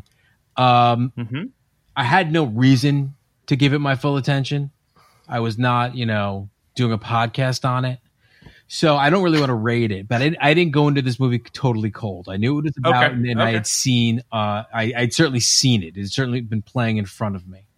Uh, yep. I watched this movie full attention. Um, it's well, not my cup of tea, but uh, I gave it a forty-eight, which I think is pretty good for a movie like this. Um, I uh-huh. was touched at the end, and uh, I, I actually thought the Blessed Union, Union of Souls song that Michael so graciously graced us with, uh, what, there was something almost delicious about it being used at the end in the way it was used. And seeing these little adorable Pokemon slapping each other. What's the what's the duck face Pokemon? Psyduck. Psyduck slapping the other Psyduck, and then getting slapped by Psyduck in return, and the tears. it's very pure. I think that people don't understand how pure this franchise is. Um, I can't go higher. Like, I mean, you can. I, There's plenty of numbers. This is why I can't. There's a whole lot of them. This is why I can't go higher. Because I think there were only two paths. I think you watch Pokemon the first movie, you give it a forty-eight, you say, I'm happy I've done that, you yeah. move on with your life. Or you watch Pokemon the first movie, you give it a fifty-two, you watch Pokemon two thousand, and then you become Mike Natale sitting there for three straight days obsessed with this franchise, and I, I cannot recommend a gateway drug to our listeners. That being said, I'm extremely happy we did this, did this podcast. Extremely happy we had you on. Like this was uh, this was significantly more than I thought you would get for this movie. So thank you for doing the work and uh, and carrying this podcast as we uh, we expected you to. I came into I did not see this in ninety-nine. Uh, I came into this podcast and I had it at a fifty because you had it higher I, than Kenny did. I had it at a fifty wow. because there was a part of me that was like, listen, I don't know if this is for me. Like, I, this just doesn't feel like it's something that's for me. That being said, I wouldn't tell a person not to watch this. Like, if if they wanted, if they, if, to Kenny's point, I am the opposite of Kenny, which is if you want the drug, here's the drug if you really want it. um, having listened to you. God, you really were my freshman year roommate. Um, anyway, go on. And. Um, having listened to you for the past two hours talk about this and give it sort of a, a, a richness of context that I did not have going into it, I'm now leaving the movie at a sixty. Whoa! I think that... Yeah! I think Whoa! that... Yes! Yes! Oh, that's man! Cool. That's cool. Because I believe that with the proper context, this... could be a legitimately great movie. Um, I just don't think I went into it with the right headspace. Not, I just didn't know enough about it. And you know so what I love you, about you, Phil? Hmm. You always get there. You always get there. You are you you you are you are not you are not intransient. No, I'm not intransient. Is that the you word or intransigent? Me? Yeah, I'm not. I I'm don't not, have any you know, information not, that's not Pokemon anymore. Don't expect me to know this shit. So either way, um, you know, I I, I want to thank you for not. You're just the not time you intransigent put in. Is the correct word. You're intransigent. Not intransigent. Uh, you know, you put a you put a lot of work into this episode. You watched a lot of Pokemon. We are incredibly grateful for that. We're incredibly grateful for your support of our podcast. Um, obviously, we we you know, I can't wait to be on your podcast again. Um. And just thank you. Thank you for putting in the time, man. We really appreciate it. Listen, guys, I appreciate this. You know why? Because I'll tell you right now, I'm about to make one hundred dollars. Uh, because in nineteen ninety-eight, at my cousin Sabrina's second birthday, my uncle was so sick of me talking about Pokemon that he said, I'll give you one hundred dollars if in ten years you still care about this. And now it is twenty goddamn years later, and I'm on a podcast about true. It. So yeah, I'm making send him, the, send him the link. I'm making a profit no matter That's what. Wild. You know, even if I couldn't get Kenny's number up, I'm still yeah. making bank on this one. So I, I win. So next week, uh, my, my curious number was, your thoughts was, on what we're covering next week, uh, what, Michael. What we're, are we doing uh, next week? We're doing we're doing Stigmata next week. Okay. Uh, the uh, the Patricia Arquette movie. Uh, we got Louis Peitzman coming on uh, to talk about that. Um, do you have thoughts on Stigmata? Do you? There's do you, no fucking way I saw that in ninety-nine, and there's no way I still get it confused with that goddamn Kevin Bacon movie that came out this year. Stir of uh, Echoes. Stir of Echoes. Yeah. And now so you, you never may... saw Stigmata? No, no, no. Uh, Phil, I, I all right. I Phil, you know what I do with my time. Watch every you know other movie. Watch not Stigmata. Yeah, exactly. I I, I watch really I watch these every things. Movie. Yeah, I, I thought you these... would have seen this one. I he watched these casually, things. Most he casually most... dropped yesterday that he had seen every Best Picture winner. And That's I'm like, crazy. And and we and, I, I, and, and we were talking yeah, about westerns. And I did a western. I'm like, yeah, yeah, yeah. Is Cimarron not really a western? He's like, I've seen it. It's a western. Cimarron, which no, which inf- oh no, sorry, Cavalcade, Cavalcade. No, Cimarron. Cimarron, Cimarron, which was the third Best Picture winner, right? Mm-hmm. Which is like a yeah. three and a half hour prairie movie, and super problematic. Hey guys, yeah, I bet. You know, it's funny. It's almost like I was stuck in my house with nothing to do for months. Some of us. Don't have jobs. And if I can plug anything, it's I'm unemployed. Someone help me. I'm about to go down. I'm losing my you unemployment. Might very well, do you you might very a, well enjoy Stigmata um, if and when you get around to watching ask, it. I was going to ask something, but I can't remember. Do you have something? What were we just talking about? I don't know. Uh, I can't, uh, Phil uh, Phil was talking about Stigmata. Best I was picture. talking about how I'm painfully unemployed. Do you watch? So. Do you listen to the Best Pick podcast? I do when I can. I mean, I, obviously my podcast consumption has been a little lower because uh, I, I don't have anywhere to drive anymore. But mm-hmm. uh, yeah. I, I do when I can. Uh, Best I, I do podcast is the is is the, it's great the greatest. Um, thank you so much for being here. No Michael. problem. We, we and really appreciate it, and I, we look forward to having you back. I will just say, if folks want to hear you guys talking about it, by the time this comes out, we might not have episodes up yet. We're working on retooling the podcast, but if you, uh, I don't, I don't know when this is coming out. I don't know. Yeah, this is probably going to be up in mid-September. So yeah, I think we're we're looking at an October launch. But if you subscribe okay. to, uh, You're Missing Out now on uh, wherever you get your podcasts, uh, you will be hearing uh, Phil and Kenny uh, talking about uh, Sunset Boulevard and High Noon, respectively. Uh, it is, I will tell you, as a longtime fan of your show, and if you guys listening are fans of your sh- of this show, it's great to hear you guys separate. Because I mean, I mean it because you really get a sense of the different approaches that you guys bring to this. Like we were talking about it on my, off mic on our show, like how you really, I mean it sincerely, like you get to see how this show, why this show works, because the questions that Phil you ask about a movie are very different than the kind of questions Kenny asks about a movie, and it means that. For us, we're interrogating these movies in very different ways. And and the fact that you guys bring that together uh, every week, it's delightful. I'm a, I'm a huge fan, and it is truly Thank an honor to, to get to be on here. Thank you. It's an honor to have you. Appreciate that. Yes, sure. and, and, and it's nice to call you a friend now, too. So it's been great.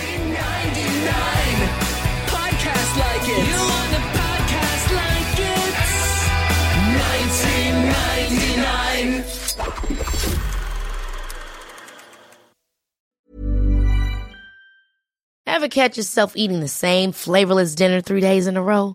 Dreaming of something better? Well, HelloFresh is your guilt-free dream come true, baby. It's me, Keke Palmer. Let's wake up those taste buds with hot, juicy pecan-crusted chicken or garlic butter shrimp scampi. Mm. Hello Fresh. Stop dreaming of all the delicious possibilities and dig in at HelloFresh dot com. Let's get this dinner party started. Even when we're on a budget, we still deserve nice things. Quince is a place to scoop up stunning high-end goods for fifty to eighty percent less than similar brands. They have buttery soft cashmere sweaters starting at fifty dollars, luxurious Italian leather bags, and so much more. Plus, Quince only works with factories that use safe, ethical, and responsible manufacturing. Get the high-end goods you'll love without the high price tag with Quince. Go to quince dot com slash style for free shipping and three sixty-five day returns.